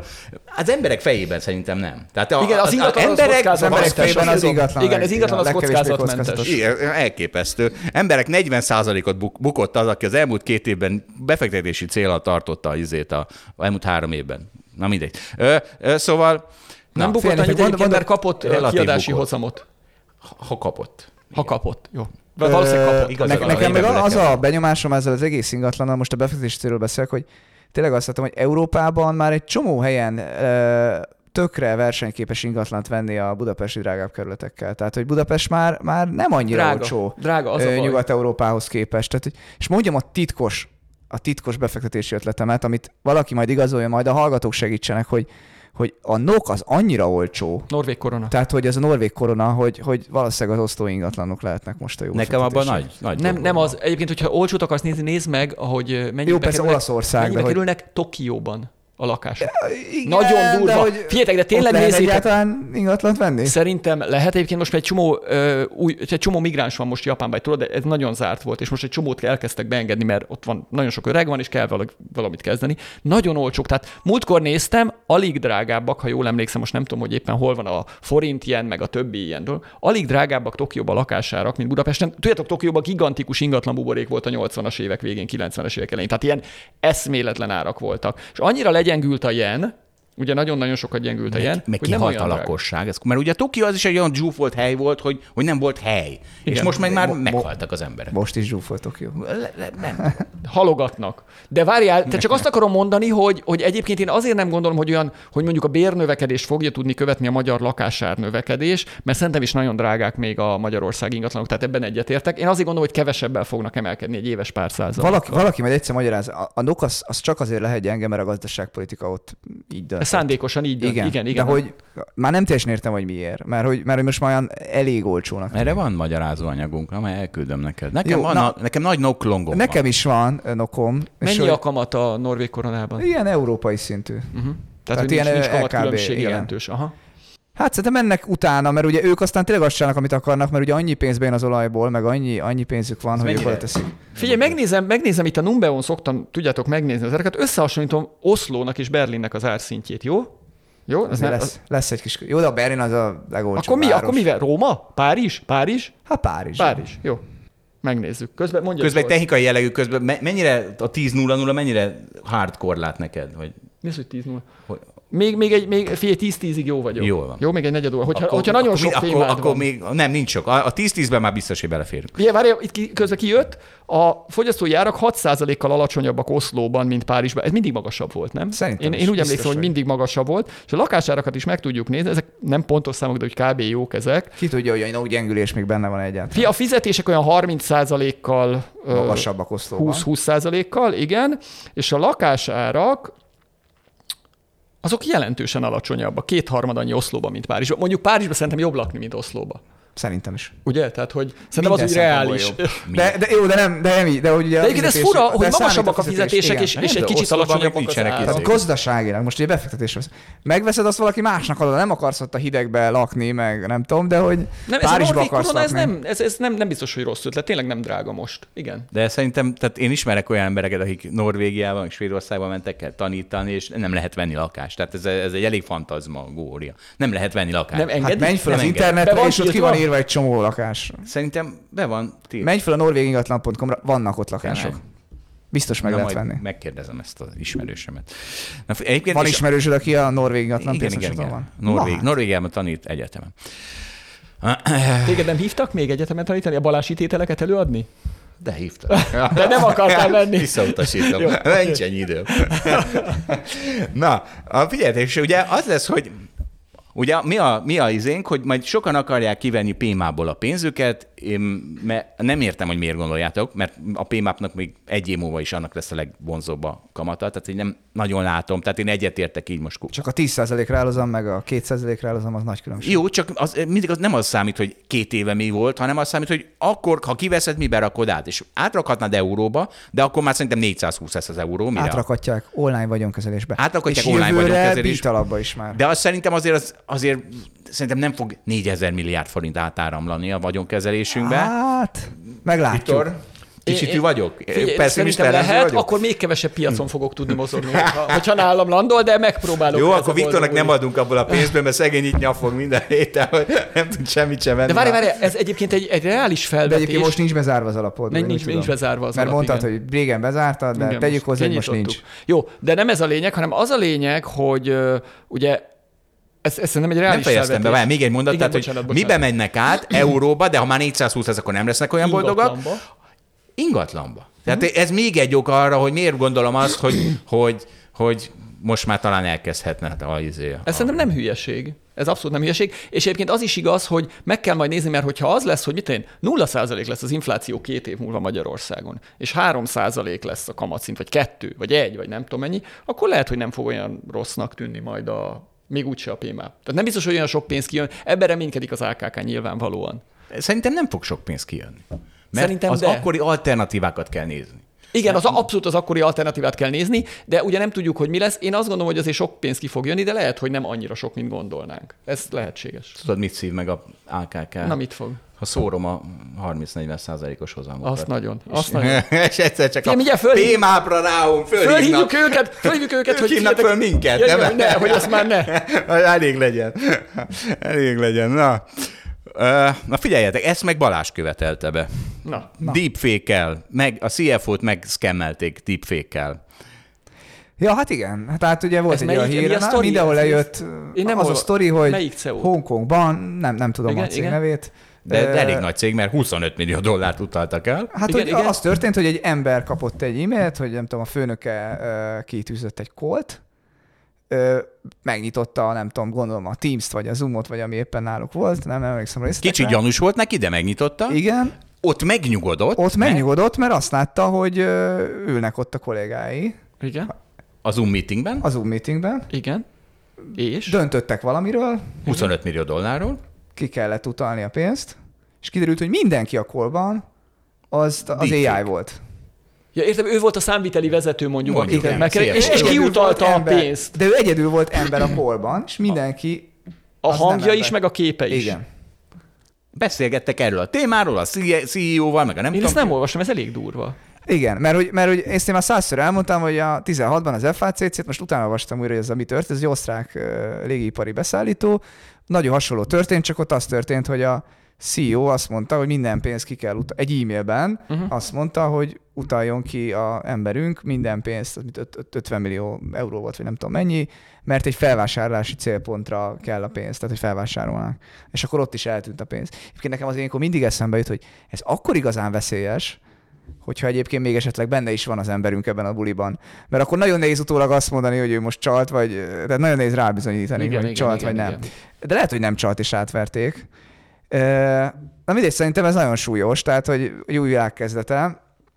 Egy kicsit hihetetlen, de Igen, azon az- gondolkoztam, hogy, és akkor ide van egy gondolatom, hogy, hogy hogyha ugye egy olyan cégről van szó, ahol mondjuk te ott ülsz Hongkongba, a többiek Londonba, kétszer jó, ha láttad eddig videókolba, tehát igazából tudod, úgy beszél angolul, hogy te úgy félig érted, mert valami tök más világból jön, ö, igazából akkora multi vagytok, hogy kétszer láttad online, és nem tudod igazából kicsoda, de hát ott van a papíron, hogy ő a CFO, ő a főnököd ettől még, stb.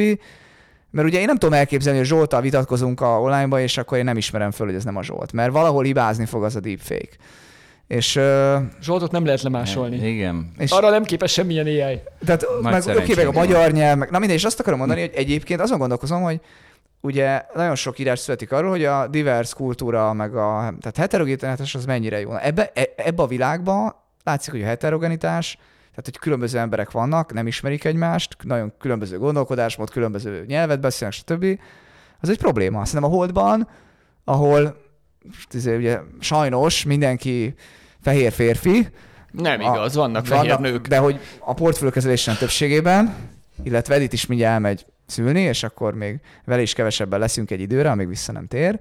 Tehát, hogy itt azért, itt azért a homogén kultúrának ilyen értelemben vannak előnyei, hogy egyébként a deepfake az nehezebben fog minket átvenni. De egyébként azon De gondolkoztam, miért hogy veri a homogén? Ezt nem értem, hogy miért veri el. nem tudom. hogy- de ezt te is így érzed, nem? Tehát, hogy, Nem, nem értem. hát most a, te el tudod képzelni, hogy téged itt, tehát a holdban te is vagy kólokban, van benne, Igen? Ö, ezt mondjuk a befektetési bizottsági ülést, a férfi-női az vicc volt, tehát az, az mindegy. De Balázs, lehet, hogy az a különbség, hogy mi jól ismerjük egymást. hát pontosan. De De és az ezt mindegy. akarom mondani, ezt akarom mondani, hogy De az nem a tehát homogenitás hasonlítsuk össze, össze, igen. hanem az, az ismertségnek a Igen. mélységétől, nem? Hát de ugye az össze... Na, e- na, akkor előadom a tágabban a teóriámat. Nekem az a teóriám, hogy a mi szakmánkban, ö, amikor mi beszélgettünk mondjuk a belsős csapat arról, hogy melyik jó részvény vagy egy rossz részvény, és itt csatolok vissza Zsoltra, aki Karácsony Tomit ismeri 8 éve, tudja, hova valósi, tudja körülbelül melyik gimibe jár, tudja melyik egyetemre jár, tudja, mit csinál azon a szakon, tudja, hogy milyen, nem tudom, kurzusokon vett még egyébként részt, mind, tud róla egy csomó mindent. És utána meghallgatja a beszámolóját a görög bankokról, meg az akármiről, és azt meri mondani, hogy a Tominak torzít a gondolkodása ebbe vagy abba az irányba, én ezt már láttam hanem tőle ötször, és, és lett egy mintám, és az egészre az van, hogy nagyon jól is, tehát igazából elképesztően jól ismeri a Karácsony Tomit. És én is elképesztően jól ismerem a Karácsony Tomit. És azt mondom, hogy a Tominak már beárazom az én döntésembe, mondjuk, mint portfőkezelő, hogy amikor őt hallottam, akkor ő egy kicsit mindig abba optimista volt, abba kicsit mindig pessimista. Ezeket beárazzuk. És hogyha lennénk Londonba mondjuk, vagy Hongkongba, ami egy ilyen brutálisan globális munka, munkahely, mondjuk ott egy ilyen alapkezelő, és felvettünk egy elemzőt két éve eh, izé, koreai, vagy hagyjuk koreát, az nagyon-nagyon jó, mondjuk felvettünk egy ö, vietnámi származású elemzőt, félig értem, hogy mit beszél, nem tudom, melyik gimibe járt, nem tudom, milyen egyetemre járt, meg le, elolvasom, a, amit írt, tehát le, tudok, tehát nyilván azért dolgozik ott, hogy átadja az információt, de nem ismerem őt annyira jól a különbözőségek miatt, és igazából nehezen fogom három év múlva is annyira jól ismerni. És hogy ez előny vagy hátrány ilyen szempontból az, hogy itt heterogénebb, és most mondom, a férfinőit hagyjuk ilyen szempontból, az nem, azzal csak viccelődni szoktunk, most itt nem ez a lényeg, hanem a, a mindenféle háttér, ami, ami tehát ezen, ezen szoktam gondolkodni, hogy ez előny vagy hátrány, és hajlok arra, és itt akkor most nem vagyok PC Zsolt, tehát nem, nem mert ugye ha bíszik vagyunk, akkor mindig azt kéne mondani, hogy minél heterogénabb, annál minden sokkal jobb. De, de nem, szerintem van előnye annak is, hogy a, a emberek nagyon jól ismerik egymást, és nehezebb megvalósítani egy londoni alapkezelőben ezt, a, ezt az előnyt szerintem. De szerintem más a, bocs, bocs, tehát szerintem az, hogy heterogén, homogén, kis szervezet, nagy szervezet, ez két külön dolog. Tehát szerintem itt arról van szó, hogy egy kicsi szervezet, ahol jól ismerik az De én nem, nem látom a homogenitás, heterogenitás. Én másban látom a... De kulturális homogenitásról beszélek. Én... Bocsánat, a férfi nőt, az tényleg az vicc, azt Értem. engedjük el. Jó, hagyd azt már, Balázs, nyugodjál meg, nyugodj meg, nem rakom ki. A kis szervezet, kis és lapos szervezet szerintem hatékonyabb. Szerintem ez erről szól, de ez meg egy menedzsment kérdés. De összefügg, nem? Tehát Londonban képzel egy százfős alapkezelőt. persze, Kit fognak felvenni elemzőnek? A... Olyat, akit kevésbé ismernek. Mert Áj. már érted, Londonban már nem a angolok élnek, Londonban a, a lond- angolok is élnek, meg egy csomó bevándorló él. Hát a statisztikák szerint is. Tehát az azt jelenti, hogy London kulturálisan sokkal heterogénebb, diverzebb, mint mondjuk Budapest. Ezen, ezen Ezért London lakói kevésbé ismerik egymást, mint Debrecen lakói. Teljesen igazad van. De nem, nem, tehát De nem, jó, De oké. nem Most akkor mi kevésbé vagyunk sebezhetőek a deepfake-re, mint ezek a Hát szervezetek. az Ez száz százalék, Nagyon jók százalék. Jöjjön, ide gyere, ide gyere hogy itt lesokkoltak bennetek. Nem, nem sokkoltál el, csak úgy nem. Viktornak ez túl uh, non-PC volt, amit mondtam, Nem, de nem, nem. nem, de nem a PC-ség miatt, csak hogy én azt, azt látom, hogy nem, szerintem nem azért van, nem az, nem az a döntő faktor, mint amiről te Akkor beszélsz. Londonba tudsz egy százfős alapkezelőt építeni, amiben Ne, de ne, nem olyan divers a Ö, csapat? Nem tudsz. Mert ott diverzebb lesz. De és annak vannak jó, vagy ok- előnyei, vagy hátrányai. Értem.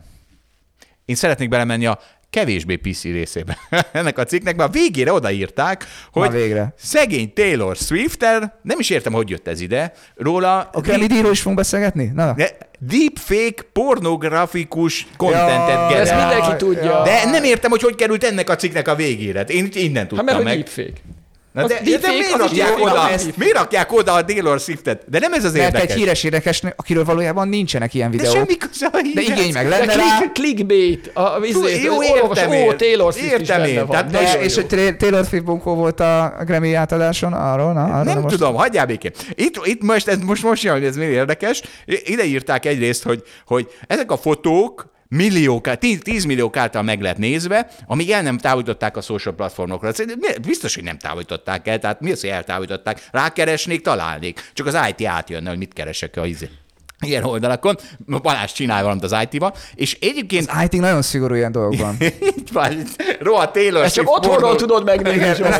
Munkaigépen dolgozni kell.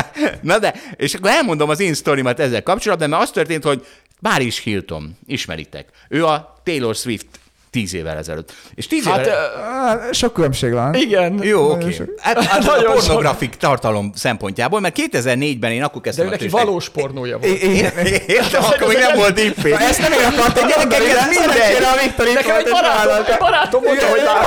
De ez mindegy. Mindegy, hogy valós vagy nem. A Taylor Swift csak jól jár ezzel a pornografik tartalommal. Hype van. Mert, mert A Taylor Swiftnek nincs erre szükséget. Nézd már meg, mi, milyen... Per Ő megmozgatja az amerikai GDP-t, szüksége. Paris Hiltonnak volt szüksége, amikor ő elkezdte ezt, 2004, el- Parl, Parl nevű részvény, Parlur az volt a neve, és elkezdtem nem elemezni, hanem szállítottam ilyen, ez volt a feladatom, hogy szállítsak ilyen érdekes híreket, szállítottam, hogy Paris Hilton akkor megy tőzsdére az ő illatával, és akkor kijött az akkori főnök, hogy te kurva jó, hát ezért dugatja magát a neten, hogy azt felhájpolja, és teljesen igazunk volt. Igen, az nem egy. Már- Két dolláros Parlur részvény fölment 18 dollárig a következő két évben, ez volt 2006, majd összezuhant. Akkor is voltak zoomok, meg ilyen idiótaságok. Amúgy meg Zsolt, legyél már érzékenyebb.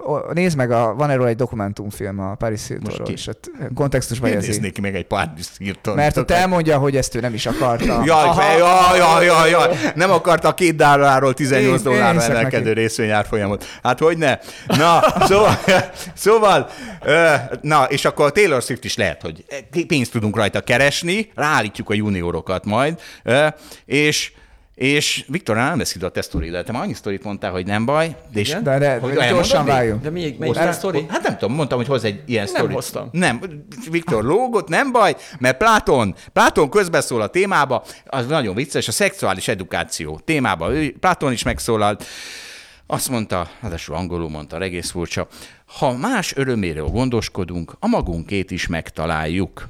Ezt a szexuális edukációról mondta egész biztos? Mivel Taylor Swift után jött, ezért most oda, aha, ebbe a rovatunkba került be Pláton. Nem Tudod, is de azt tudod, hogy nekem volt egy cégem, egy tőzsdei cégem, az volt, hogy Plotinus NRT, és a Plotinus ugye az új platonizmus. és nagy hozama volt, mondd el. Nagy Nagyon- hozama. nagyon nagy Gondoskodott hozama. mások Nagyon öröméről. nagy hozama. Gondoskodott Mások mások, öröm- öröméről, de nem ez a lényege, hanem az, hogy ugye ő az új platonizmusnak a megalapítója volt.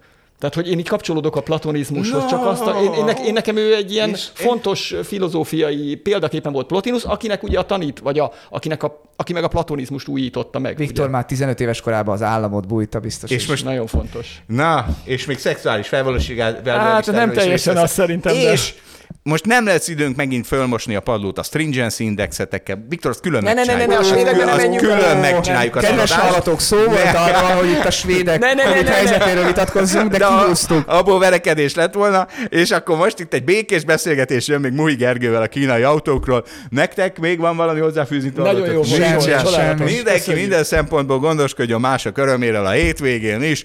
Köszönjük szépen a figyelmet! A viszonthallásra, sziasztok. Sziasztok!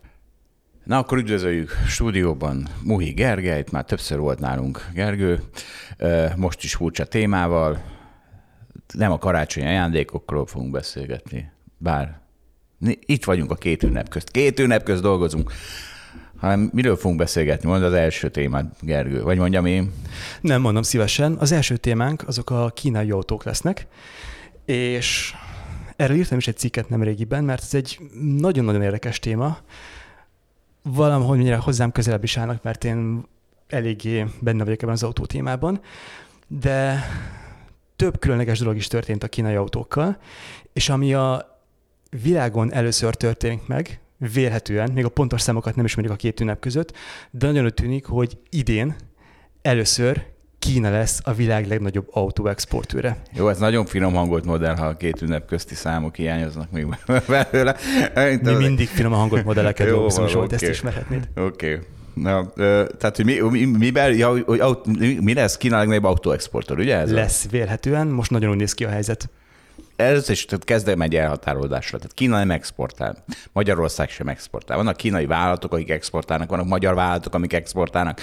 Mindig küzdök ezzel a ilyen emberek országokat egybe mosnak, hogy Kína exportál. Kína, Magyarország Igen, de tudod, az olyan, mint a kockás papír, meg a négyzethálós fizet, hogy pontosan tudja mindenki, hogy nem kockás papír, és mindenki tudja, hogy nem Kína exportálja az autókat, de ezeket így szoktuk Na, mondani. ez nem igaz, hogy mindenki tudja. Tehát ez nem, mert aki mi magyarozik, az azt hiszi, hogy Magyarország export. Tehát ez nem igaz, hogy ez, ez ellen küzdeni kell. A kockás papír ellen nem küzdök, de ez ellen küzdök. Rendben, folytasd. küzdjünk együtt. Tehát a kínai vállalatok idén először úgy néz ki, hogy a világon a legtöbb autót fogják exportálni a globális rangsorban. Így akkor remélem pontos volt. Így jó. Egyébként, ugye, e, és ezért aggódunk, vagy mi, mi van ezzel?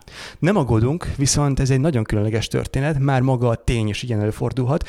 Van egy ábra a cikkem, ami egészen elképesztően néz ki. Hogyha ránézzünk, láthatjuk, hogy hogy futott fel a kínai autótermelés az elmúlt 30 évben. Ez önmagában egy tökéletes történet.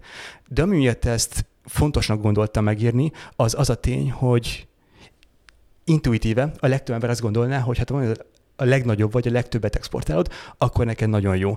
De igazából, hogyha a számok mögé nézzünk, nagyon úgy tűnik, hogy igazából ez a kínai export inkább egy kényszer, mint egy dicsőséges menetelés. Várj, mert ne, ott- mert ezen ne lépjünk át. Tehát a Kína, Kína, a kínai vállalatok 2008-9 óta a leg, ők gyártják a legtöbb autót. Tehát ja, itt van egy ábrád, Japán és USA a másik két nagy, ezek olyan 10 millió legyártott járművel rendelkeznek évente, és, és ez egy stabil, konstans. Így van. Sem erre sem ment. Kína meg, mint a, izé, mint a bitcoin árfolyama, ki, kilőtt, 2008-ban metszette ezt a két országot, és most, most, most ha- mit tudom én, 30 millió is volt már, miközben a másik kettő, mint említettem, 10 millió. Igen, csak ugye ezt mellé kell tennünk, hogy a két nagy fejlett gazdaság évszázadok, nem évszázadok óta, de már nagyjából száz éve gyártanak autót. Aki akart, a fejlett világon már vett autót, ezek telített piacok, nagyjából ennyi autóra gy- legyártására van szükség ahhoz, hogy a saját belső flottájuk megújítását fedezzék. Ellenben Kína egy fejlődő világ, ott az emberek most vettek először autót nagyon sok esetben, és igazából hatalmas országról beszélünk. Kiszámoltam, ha arra lennénk kíváncsiak, hogy nagyjából mennyi autót kéne Kínának gyártani ahhoz, hogy fajlagosan ugyanannyi autót gyártson, mint a fejlett világ, akkor nem évente 30, hanem évente ilyen 40-50 milliót kéne durván szám, gyártaniuk, és akkor lennének ott, mint a fejlett világbeli államok most. Tehát igazából egy hatalmas populációnak kell egy új stokkot legyártani, és ezért volt szükség ekkora a felfutásra Kínában a kínai autógyártásban. Igen, a stock, stockban még azért nagy hiány van, gondolom. Pontosan. Na és Bocs, a stock az, az ugye az állományt jelenti, ez nekünk egyértelmű, de azért ez fontos tisztázni, hogy itt mi a gyártásról beszélünk, ami mindig az új autók gyártását jelenti, de fontos tudni, hogy hány darab autó van éppen forgalomban, ezen a stock, erről beszéltünk most. igen, a másik a flow. A gyártás meg a flow. És ugye itt, itt ez a... Na mi, akkor folytassuk. Tehát, tehát miért teher ez Kínának a, a, az, hogy nekik ennyit kell exportálniuk? Igen, ugye ez a cikknek a végkövetkeztetése, de akkor lőjük le a De point nem, most. nem, ahogy akarod, akkor, akkor amelyik irányba menjünk. Te, te, te mondtad ezt az előbb. te kezdted el ezzel, hogy mekkora teher, és most itt én közbevágtam, mindenki kétségbe van esve, hogy mekkora szegény kínaiak, a hátukon cipelik az exportot, de akkor nem, akkor menjünk sorba, mert ugye azt mondod, hogy ugye ez, ez ugye a rendkívül protekcionista, szabályozásból eredően alakult az ki, hogy a belföldi, tehát ugye a nyugati gyártóktól elvették, gyakorlatilag ellopták, mit tudom, hívjuk akárhogyan ezeket a licenszeket, és, és így tud fölfutni Kína, és így tud talán exportálni is, és akkor ilyenkor mindig meg, megint hozzárakom, hogy jó, de akkor most érted évtizedeken keresztül azok a szegény kínaiak, azok a szar kínai autót kellett, hogy vegyék, hogy majd egyszer legyen kínai export. Nem ez történt? Valami ilyesmi történt, ugye ez is egy hosszú folyamat volt. És nem feltétlenül csak a kínai szarautókat vették, mert ugye akik bejöttek nyugati automárkák Kínába, azok a gyártásokat vitték oda. Ugye itt ezt is fontos megjegyezni, hogy ez a első ábrám arról szól, hogy a nulláról 30 millióra feljutott a kínai autótermelés. De ez nem mind kínai szarautó volt, nevezzük őket így szabadosan, hanem köztük voltak olyanok is, amiket rendes nyugati márkák gyártottak, nyugati tervek és nyugati gépek és nyugati tudás alapján. És ugye ez volt a nagyon különlegessége a kínai autóiparnak, hogy ők, ők nem tudtak semmit az autógyártásról a 70-es években. És akkor kitalálták, hogy nekik azért szükség lesz erre, mert a gazdaság csak úgy lesz fejlődő mobilis, hogyha a különböző nyersanyagok eljutnak A pontból B pontba. Ehhez szükség van autóra, de nem tudtak autót gyártani. Ezért tudták, hogy egy hatalmas piacra rendelkeznek, már akkor is nem tudom, sok millió kínai volt a világon, és tudták, hogy ez egy hatalmas érték. És az elgondolás az volt, hogy csak úgy lehet autót eladni Kínában, hogyha azt az autót részben egy kínai vállalat gyártja. Ezért nagyon sok kínai ö, gyár kapott maga mellé egy nyugati partnert, először a Volkswagen-t, majd szép lassan bejött a többi nyugati autógyártó, Toyota, Renault, nem sorolom tovább, ismerik őket mind, és ezeknek a vállalatoknak egy közös, vegyes vállalatot kellett létrehozni valamilyen kínai gyártóval. Jó, oké, hát, na jó, oké, most nem, nem, oké, nem megyünk bele ennek a gazdasági izébe, meg sose bo- bogozódunk ki belőle, tehát hogy, hogy, a, hogy akkor, na jó, de akkor, akkor most mi van? Akkor miről szeret, akkor melyik irányba menjünk? Mert azt mondtad, ne ugorjunk a végkövetkeztetésre. Ott tartunk, hogy de itt van, tessék, itt következő ábrad az az, hogy akkor mégis minek köszönhető ez a szédítő eredmény, mert, ja igen, mert ugye, hogyha elkezdjük Igen, szétbontani meghajtások Pontosan. szerint. Na, parancsolj. No, és ugye ennek a ö, történetnek az lett a vége, hogy a kínaiak szép lassan megtanultak jó belső égésű autót gyártani. Nincs akkora versenyelőjük, mint más területeken, ez fontos tisztázni. Nagyjából egy kínai belső égésű motorral szerelt autó, nagyjából hasonló, mint ma egy nyugati belső égésű motorral szerelt autó. Ha, mivel minőségben vagy mi? Minőségben, tudásban, fogyasztásban, árban? árban. Nyilván ez függ az ottani helyi ö, bérektől, tudástól, technológiától, stb., de nagyon-nagyon nagy szignifikáns különbség nincs. Jó. Ellenben van ugye egy újfajta technológia, ez pedig az elektromos autók technológiája. És ebbe Európa még csak most kezdi felfedezni a képességeit, és most kezd ebbe belemenni. Ugye az első nyugati úttörő nem is egy európai, hanem egy amerikai cég volt a Tesla, tíz évvel ezelőtt, és a nagy nyugati európai autógyártók igazából csak az elmúlt 5-6 évben kezdtek ebbe bele. Viszont Kínában nagyon nem ez a helyzet. Azt tudni kell, hogy ezenek az autónak egy fontos komponense az akkumulátor, és ezt Kínában 10-20 éve fejlesztik állami stratégiai szinten. És itt most nem az van, hogy egyes kínai vállalatok találták ezt ki, hanem valóban a kínai kormányzatnak volt egy nagyon fontos stratégiai célja, hogy nekik rengeteg pénzt kell beleölniük az elektromos autók akkumulátorának a fejlesztésébe. Na jó, tehát ez ugye akkor jó, hogyha véletlenül eltalálják, hogy mi lesz. Most, most mi azt hiszik, hogy eltalálták, ugye, hogy 10-20 éve eltalálták, hogy ezeknek az akkumulátornak mekkora piaca lesz majd a világban. És nyilván ezért tudunk erről, mert eltalálták, és nyilván van, az alapkutatások úgy működnek, hogy rengeteg fajta kutatás van, olyanokra, amikről nem is hallunk, és azokba is öntik a pénzt, kétségbe legyen hozzá. Csak ugye ez a survivorship bias, ugye egy ilyen általunk ismert témákat is felhozzak, ez pont arról szól, hogy az lesz híres, aki túlél. Nyilván volt mellett egy csomó másik dolog is, azok elbuktak, ez a dolguk, ez a dolgok rendje, de ez egy megkerülhetetlen tény, hogy Kínában ez egy stratégiai cél volt, és rengeteg pénzt töltek bele, ellenben a nyugattal, ahol hittek a piacban, hogy majd a vállalatok maguktól rájönnek, hogy a jövő az elektromosság, majd maguktól kifejlesztik, és akkor a hagyományos szabadpiaci évek majd, majd ebből lesz egy új. Jó, egyrészt tehát jönnek is rá. Tehát most értem, lehet, hogy most 8 év hátrányban van a Volkswagen a Így kínai van. gyártókhoz képest, de 10 év múlva lehet, hogy 4 év előny lesz. Tehát, hogy Ez így van, csak ugye amíg hátrányban vagyunk, ez egy nagyon súlyos és égető probléma, hogy hátrányban vagyunk, mert ez nagyon súlyos na, hátrányt jelent. mit? Mondj egy konkrét hátrányt. Ez ugye akkor hátrány, hogyha Kínát valamiféle ellenségként kezeled, és visszaélnek ezzel. Ugye ez, ez akkor hívom hátránynak, mert valójában az nem hátrány nekünk, hogy az idézőjelben az amerikaiak kifejlesztették az okostelefont. Ez kurva nagy előny nekünk, mert hozzánk is, mert Magyarország a büdös életben nem találta volna fel az okostelefont, de az amerikaiak föltalálták, elhozták, kapnak érte profitot, hát nagyon jó, hiszen azért csinálták. Tehát, hogy, hogy mi Hát a... igen, csak mondj egy európai okostelefongyártót. Na de nem kell, hogy legyen európai okostelefongyártó. Igen, csak ugye európai autógyártók vannak. Tehát, hogyha az lesz, hogy most van egy Ja, értem. hátrányunk, és jó értem lesz egy csomó olcsó kínai ö, elektromos autó, és ez jó lesz nekünk, mert ugye szabad piac, olcsóban kapunk értéket, tehát ez jó a fogyasztónak, de ugye nekünk nem csak a fogyasztó a szempont, hanem a gyártó is. És ugye az európai gazdaságnak egy nagyon-nagyon jelentős részét adják az autógyártók és a kapcsolt vállalkozások. Ez egy hatalmas szektor. Rengeteg beszállító, rengeteg munkahely független. hallottál a munkaerőhiányról? Tehát az, az nem, nem nagy gond, hogyha azok az autógyártók, akik most már nem olyan jó autógyártók, azok majd akkor elmennek. Igen, csak ugye a munkaerőhiány az közel sem akkora, mint amennyi potenciálisan felszabaduló friss munkaerő majd rázúdul az európai Há, jó, van, munkaerőpiacra. oké, Tehát itt egy vannak doomsayer. minőség- Vagy ott még egy doomsayer a stúdióba. Na jó, a, na jó, oké, akkor megint, megint elmentünk nagyon messzire, tehát akkor, akkor na, akkor, akkor mi van, hol tartottunk?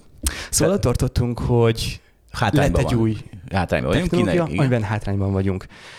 És igazából a kínai autóexportban mind a kettő megjelenik, rengeteg elektromos autót exportálnak, és nekem meglépő módon rengeteg belső égésű autót exportáltak, és igazából ez az utóbbi ö, okozta azt, hogy képesek voltak, vagy képesek lesznek idén lekörözni Japánt az autóexportban.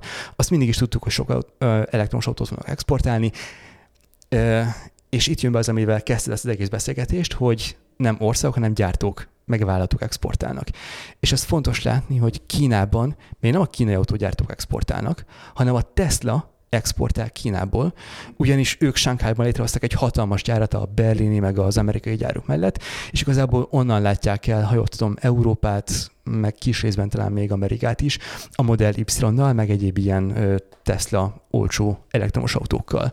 Igen, Tehát de most be- még Igen. ott tartunk, hogy az igazán olcsónak tartott és igazán jónak tartott kínai elektromos autók nagy tömegben még nem exportálódnak, ugyanis ezekre van belső kereslet. Ugye Kína egy nagyon koszos, smogos környezet, ott nagyon fontos szintén a jó életminőség, és ezek az elektromos autók valamennyire segítenek a városoknak a levegőjét jobbá tenni. Tehát amit gyártanak elektromos autót, azt el is adják Kínában egyenlőre, még úgy tűnik. Igen, tehát per pillanat a elektromos autó az nem azt oldja meg, hogy ne legyen széndiokszid kibocsátás, mert az akkumulátorgyártás során lesz széndiokszid kibocsátás, hanem azt oldja meg, hogy a városban ne legyen smog, meg, Pontosan. meg széndiokszid kibocsátás. Erre is van igény Kínában, tehát a kínai városokról gondolom te is láttál ilyen felvételeket, ahol vágni lehet a smogot. Ez nyilván a helyi szénerőműveknek, meg a helyi autóknak a kibocsátása van, és ha az autókat ki tudod venni, hogy legalább azok lokálisan ne pöfögjenek ki mindenféle mérgező anyagokat, az egy nagy életminőségbeli javulás Kínában, ezért ott nagyon szeretik az elektromos autókat.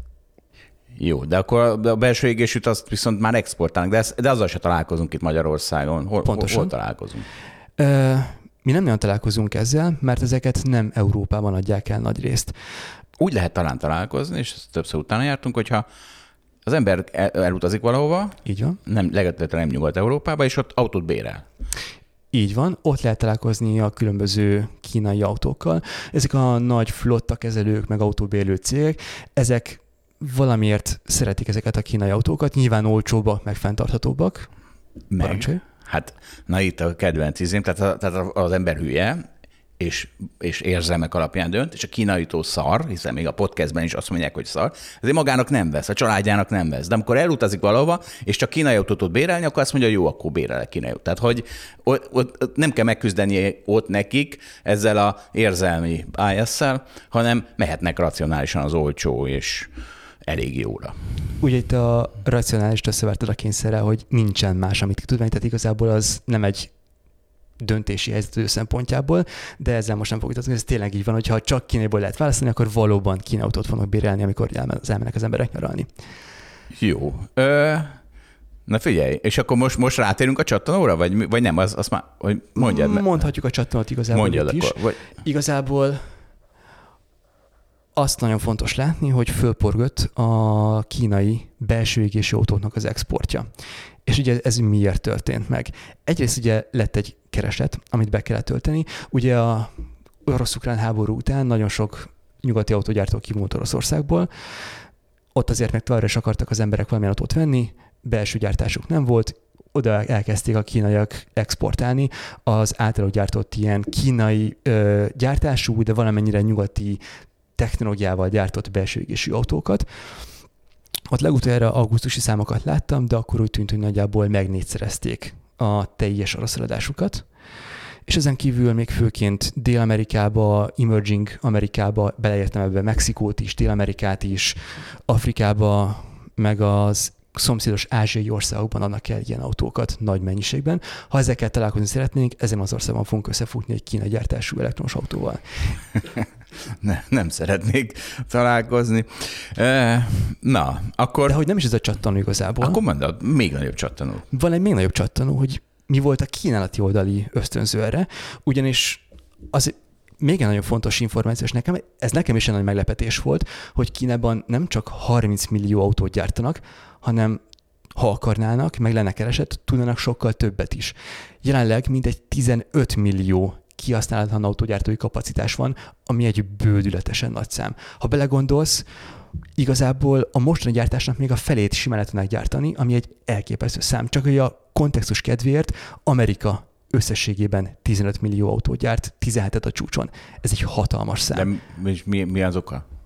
Az volt az oka, hogy Kínában arra számítottak, hogy még nincs telítődve a piac, majd mindenkinek rengeteg autóra lesz szüksége. De ugye most úgy tűnik, hogy a kínai növekedés közel sem lesz olyan dicsőséges és fényes, mint amire számítottak 5-10 évvel ezelőtt, és ezeket a kapacitásokat akkor kezdték el kiépíteni, ugye egy gyárat felhúzni az, az több idő, tervezés, engedélyezés, stb. nem megyek bele. És úgy tűnik, hogy mi ezeket a kapacitásokat fölépítették, nem lesz akkora igény rájuk, nem lesz akkora szükség rájuk.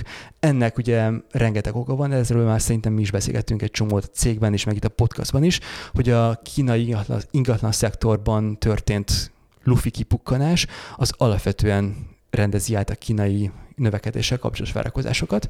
Meg a fogyasztói bizalmat nyilván. Pontosan, és ugye az autó, mint egy tartós fogyasztási cikk, az alapvetően a jövőbeni fogyasztói várakozásoktól függ, a fogyasztói bizalomtól, az pedig Kínában eléggé elpárolgóban van. Jó, mondjuk az ezért legalább nem egy olyan kapacitás, ami így összeomlik, tehát nem olyan, mint, tehát hogy ez, ez Ebből nagy baj nincs. Tehát egy, egy, egy nagy fölösleges fix költséget beleraktak, de nem kell föntartani, nem nyomja le semminek Hát az árát. igen. De hogyha te raktad volna bele a pénzt, akkor neked ez nagyon-nagyon fájna, és nyilván fájnak is, aki ezt belerakta. És milyenkor a megoldás? elkezdesz gyártani bármilyen, mert a fix költséget neked ki kell termelned. Tehát pont ez van, hogy ezek a gyártók bármi áron, akár még dömpig áron is ontják az olcsó autókat bele a nagyvilágba, mert valahogy a capexet, meg a fix költségeket ki kell termelni. De változó költség alatt nem termelhetnek, hiszen akkor csak plusz Így van, lesz. így van, de- Úgyhogy akkor dömpingáron nem. Senki ne tartson a kínai dömpingártól, bár inkább reménykedjen, hogy lesz kínai dömping, mert azt jelenti, hogy olcsón veszünk autót. Na, ö, ha ezt még akarunk valamit ehhez még mondani? Mint hogy reménykedünk a kínai, kínai dömping, dömping autó árban? Hát, te reménykedhetsz a kínai dömpingárban, én a magam részéről kevésbé reménykedek a kínai Mert dömpingárban, azt de hiszed, majd hogy akkor a, mi lesz a szegény Renault, meg Volkswagen meg gyári Volkswagen, munkással. meg stb. meg a Audi, meg Suzuki, de azért itt van. Elmegy a fölfutó e- európai elektromos autógyártókhoz. Nem, nem kell, minden, minden rendben lesz, mindig minden rendben van. Én azt látom. Ez egy csodás végszó, legyen minden Így van, rendben. mindig, legyen mindig minden rendben. Na jó, köszönjük szépen a figyelmet, és akkor, akkor na, Én na köszönöm a. Köszönjük, hogy velünk tartott a Hold After Hours mai részében. Ha tetszett a műsor, kérjük értékeljen minket, és iratkozzon fel csatornánkra, hogy azonnal értesüljön legfrissebb epizódjainkról. Az adással kapcsolatos részleteket és az említett cikkeket, ábrákat keresse a Hold blogon. Ez volt a Hold After Hours. Tartson velünk a következő adásban is!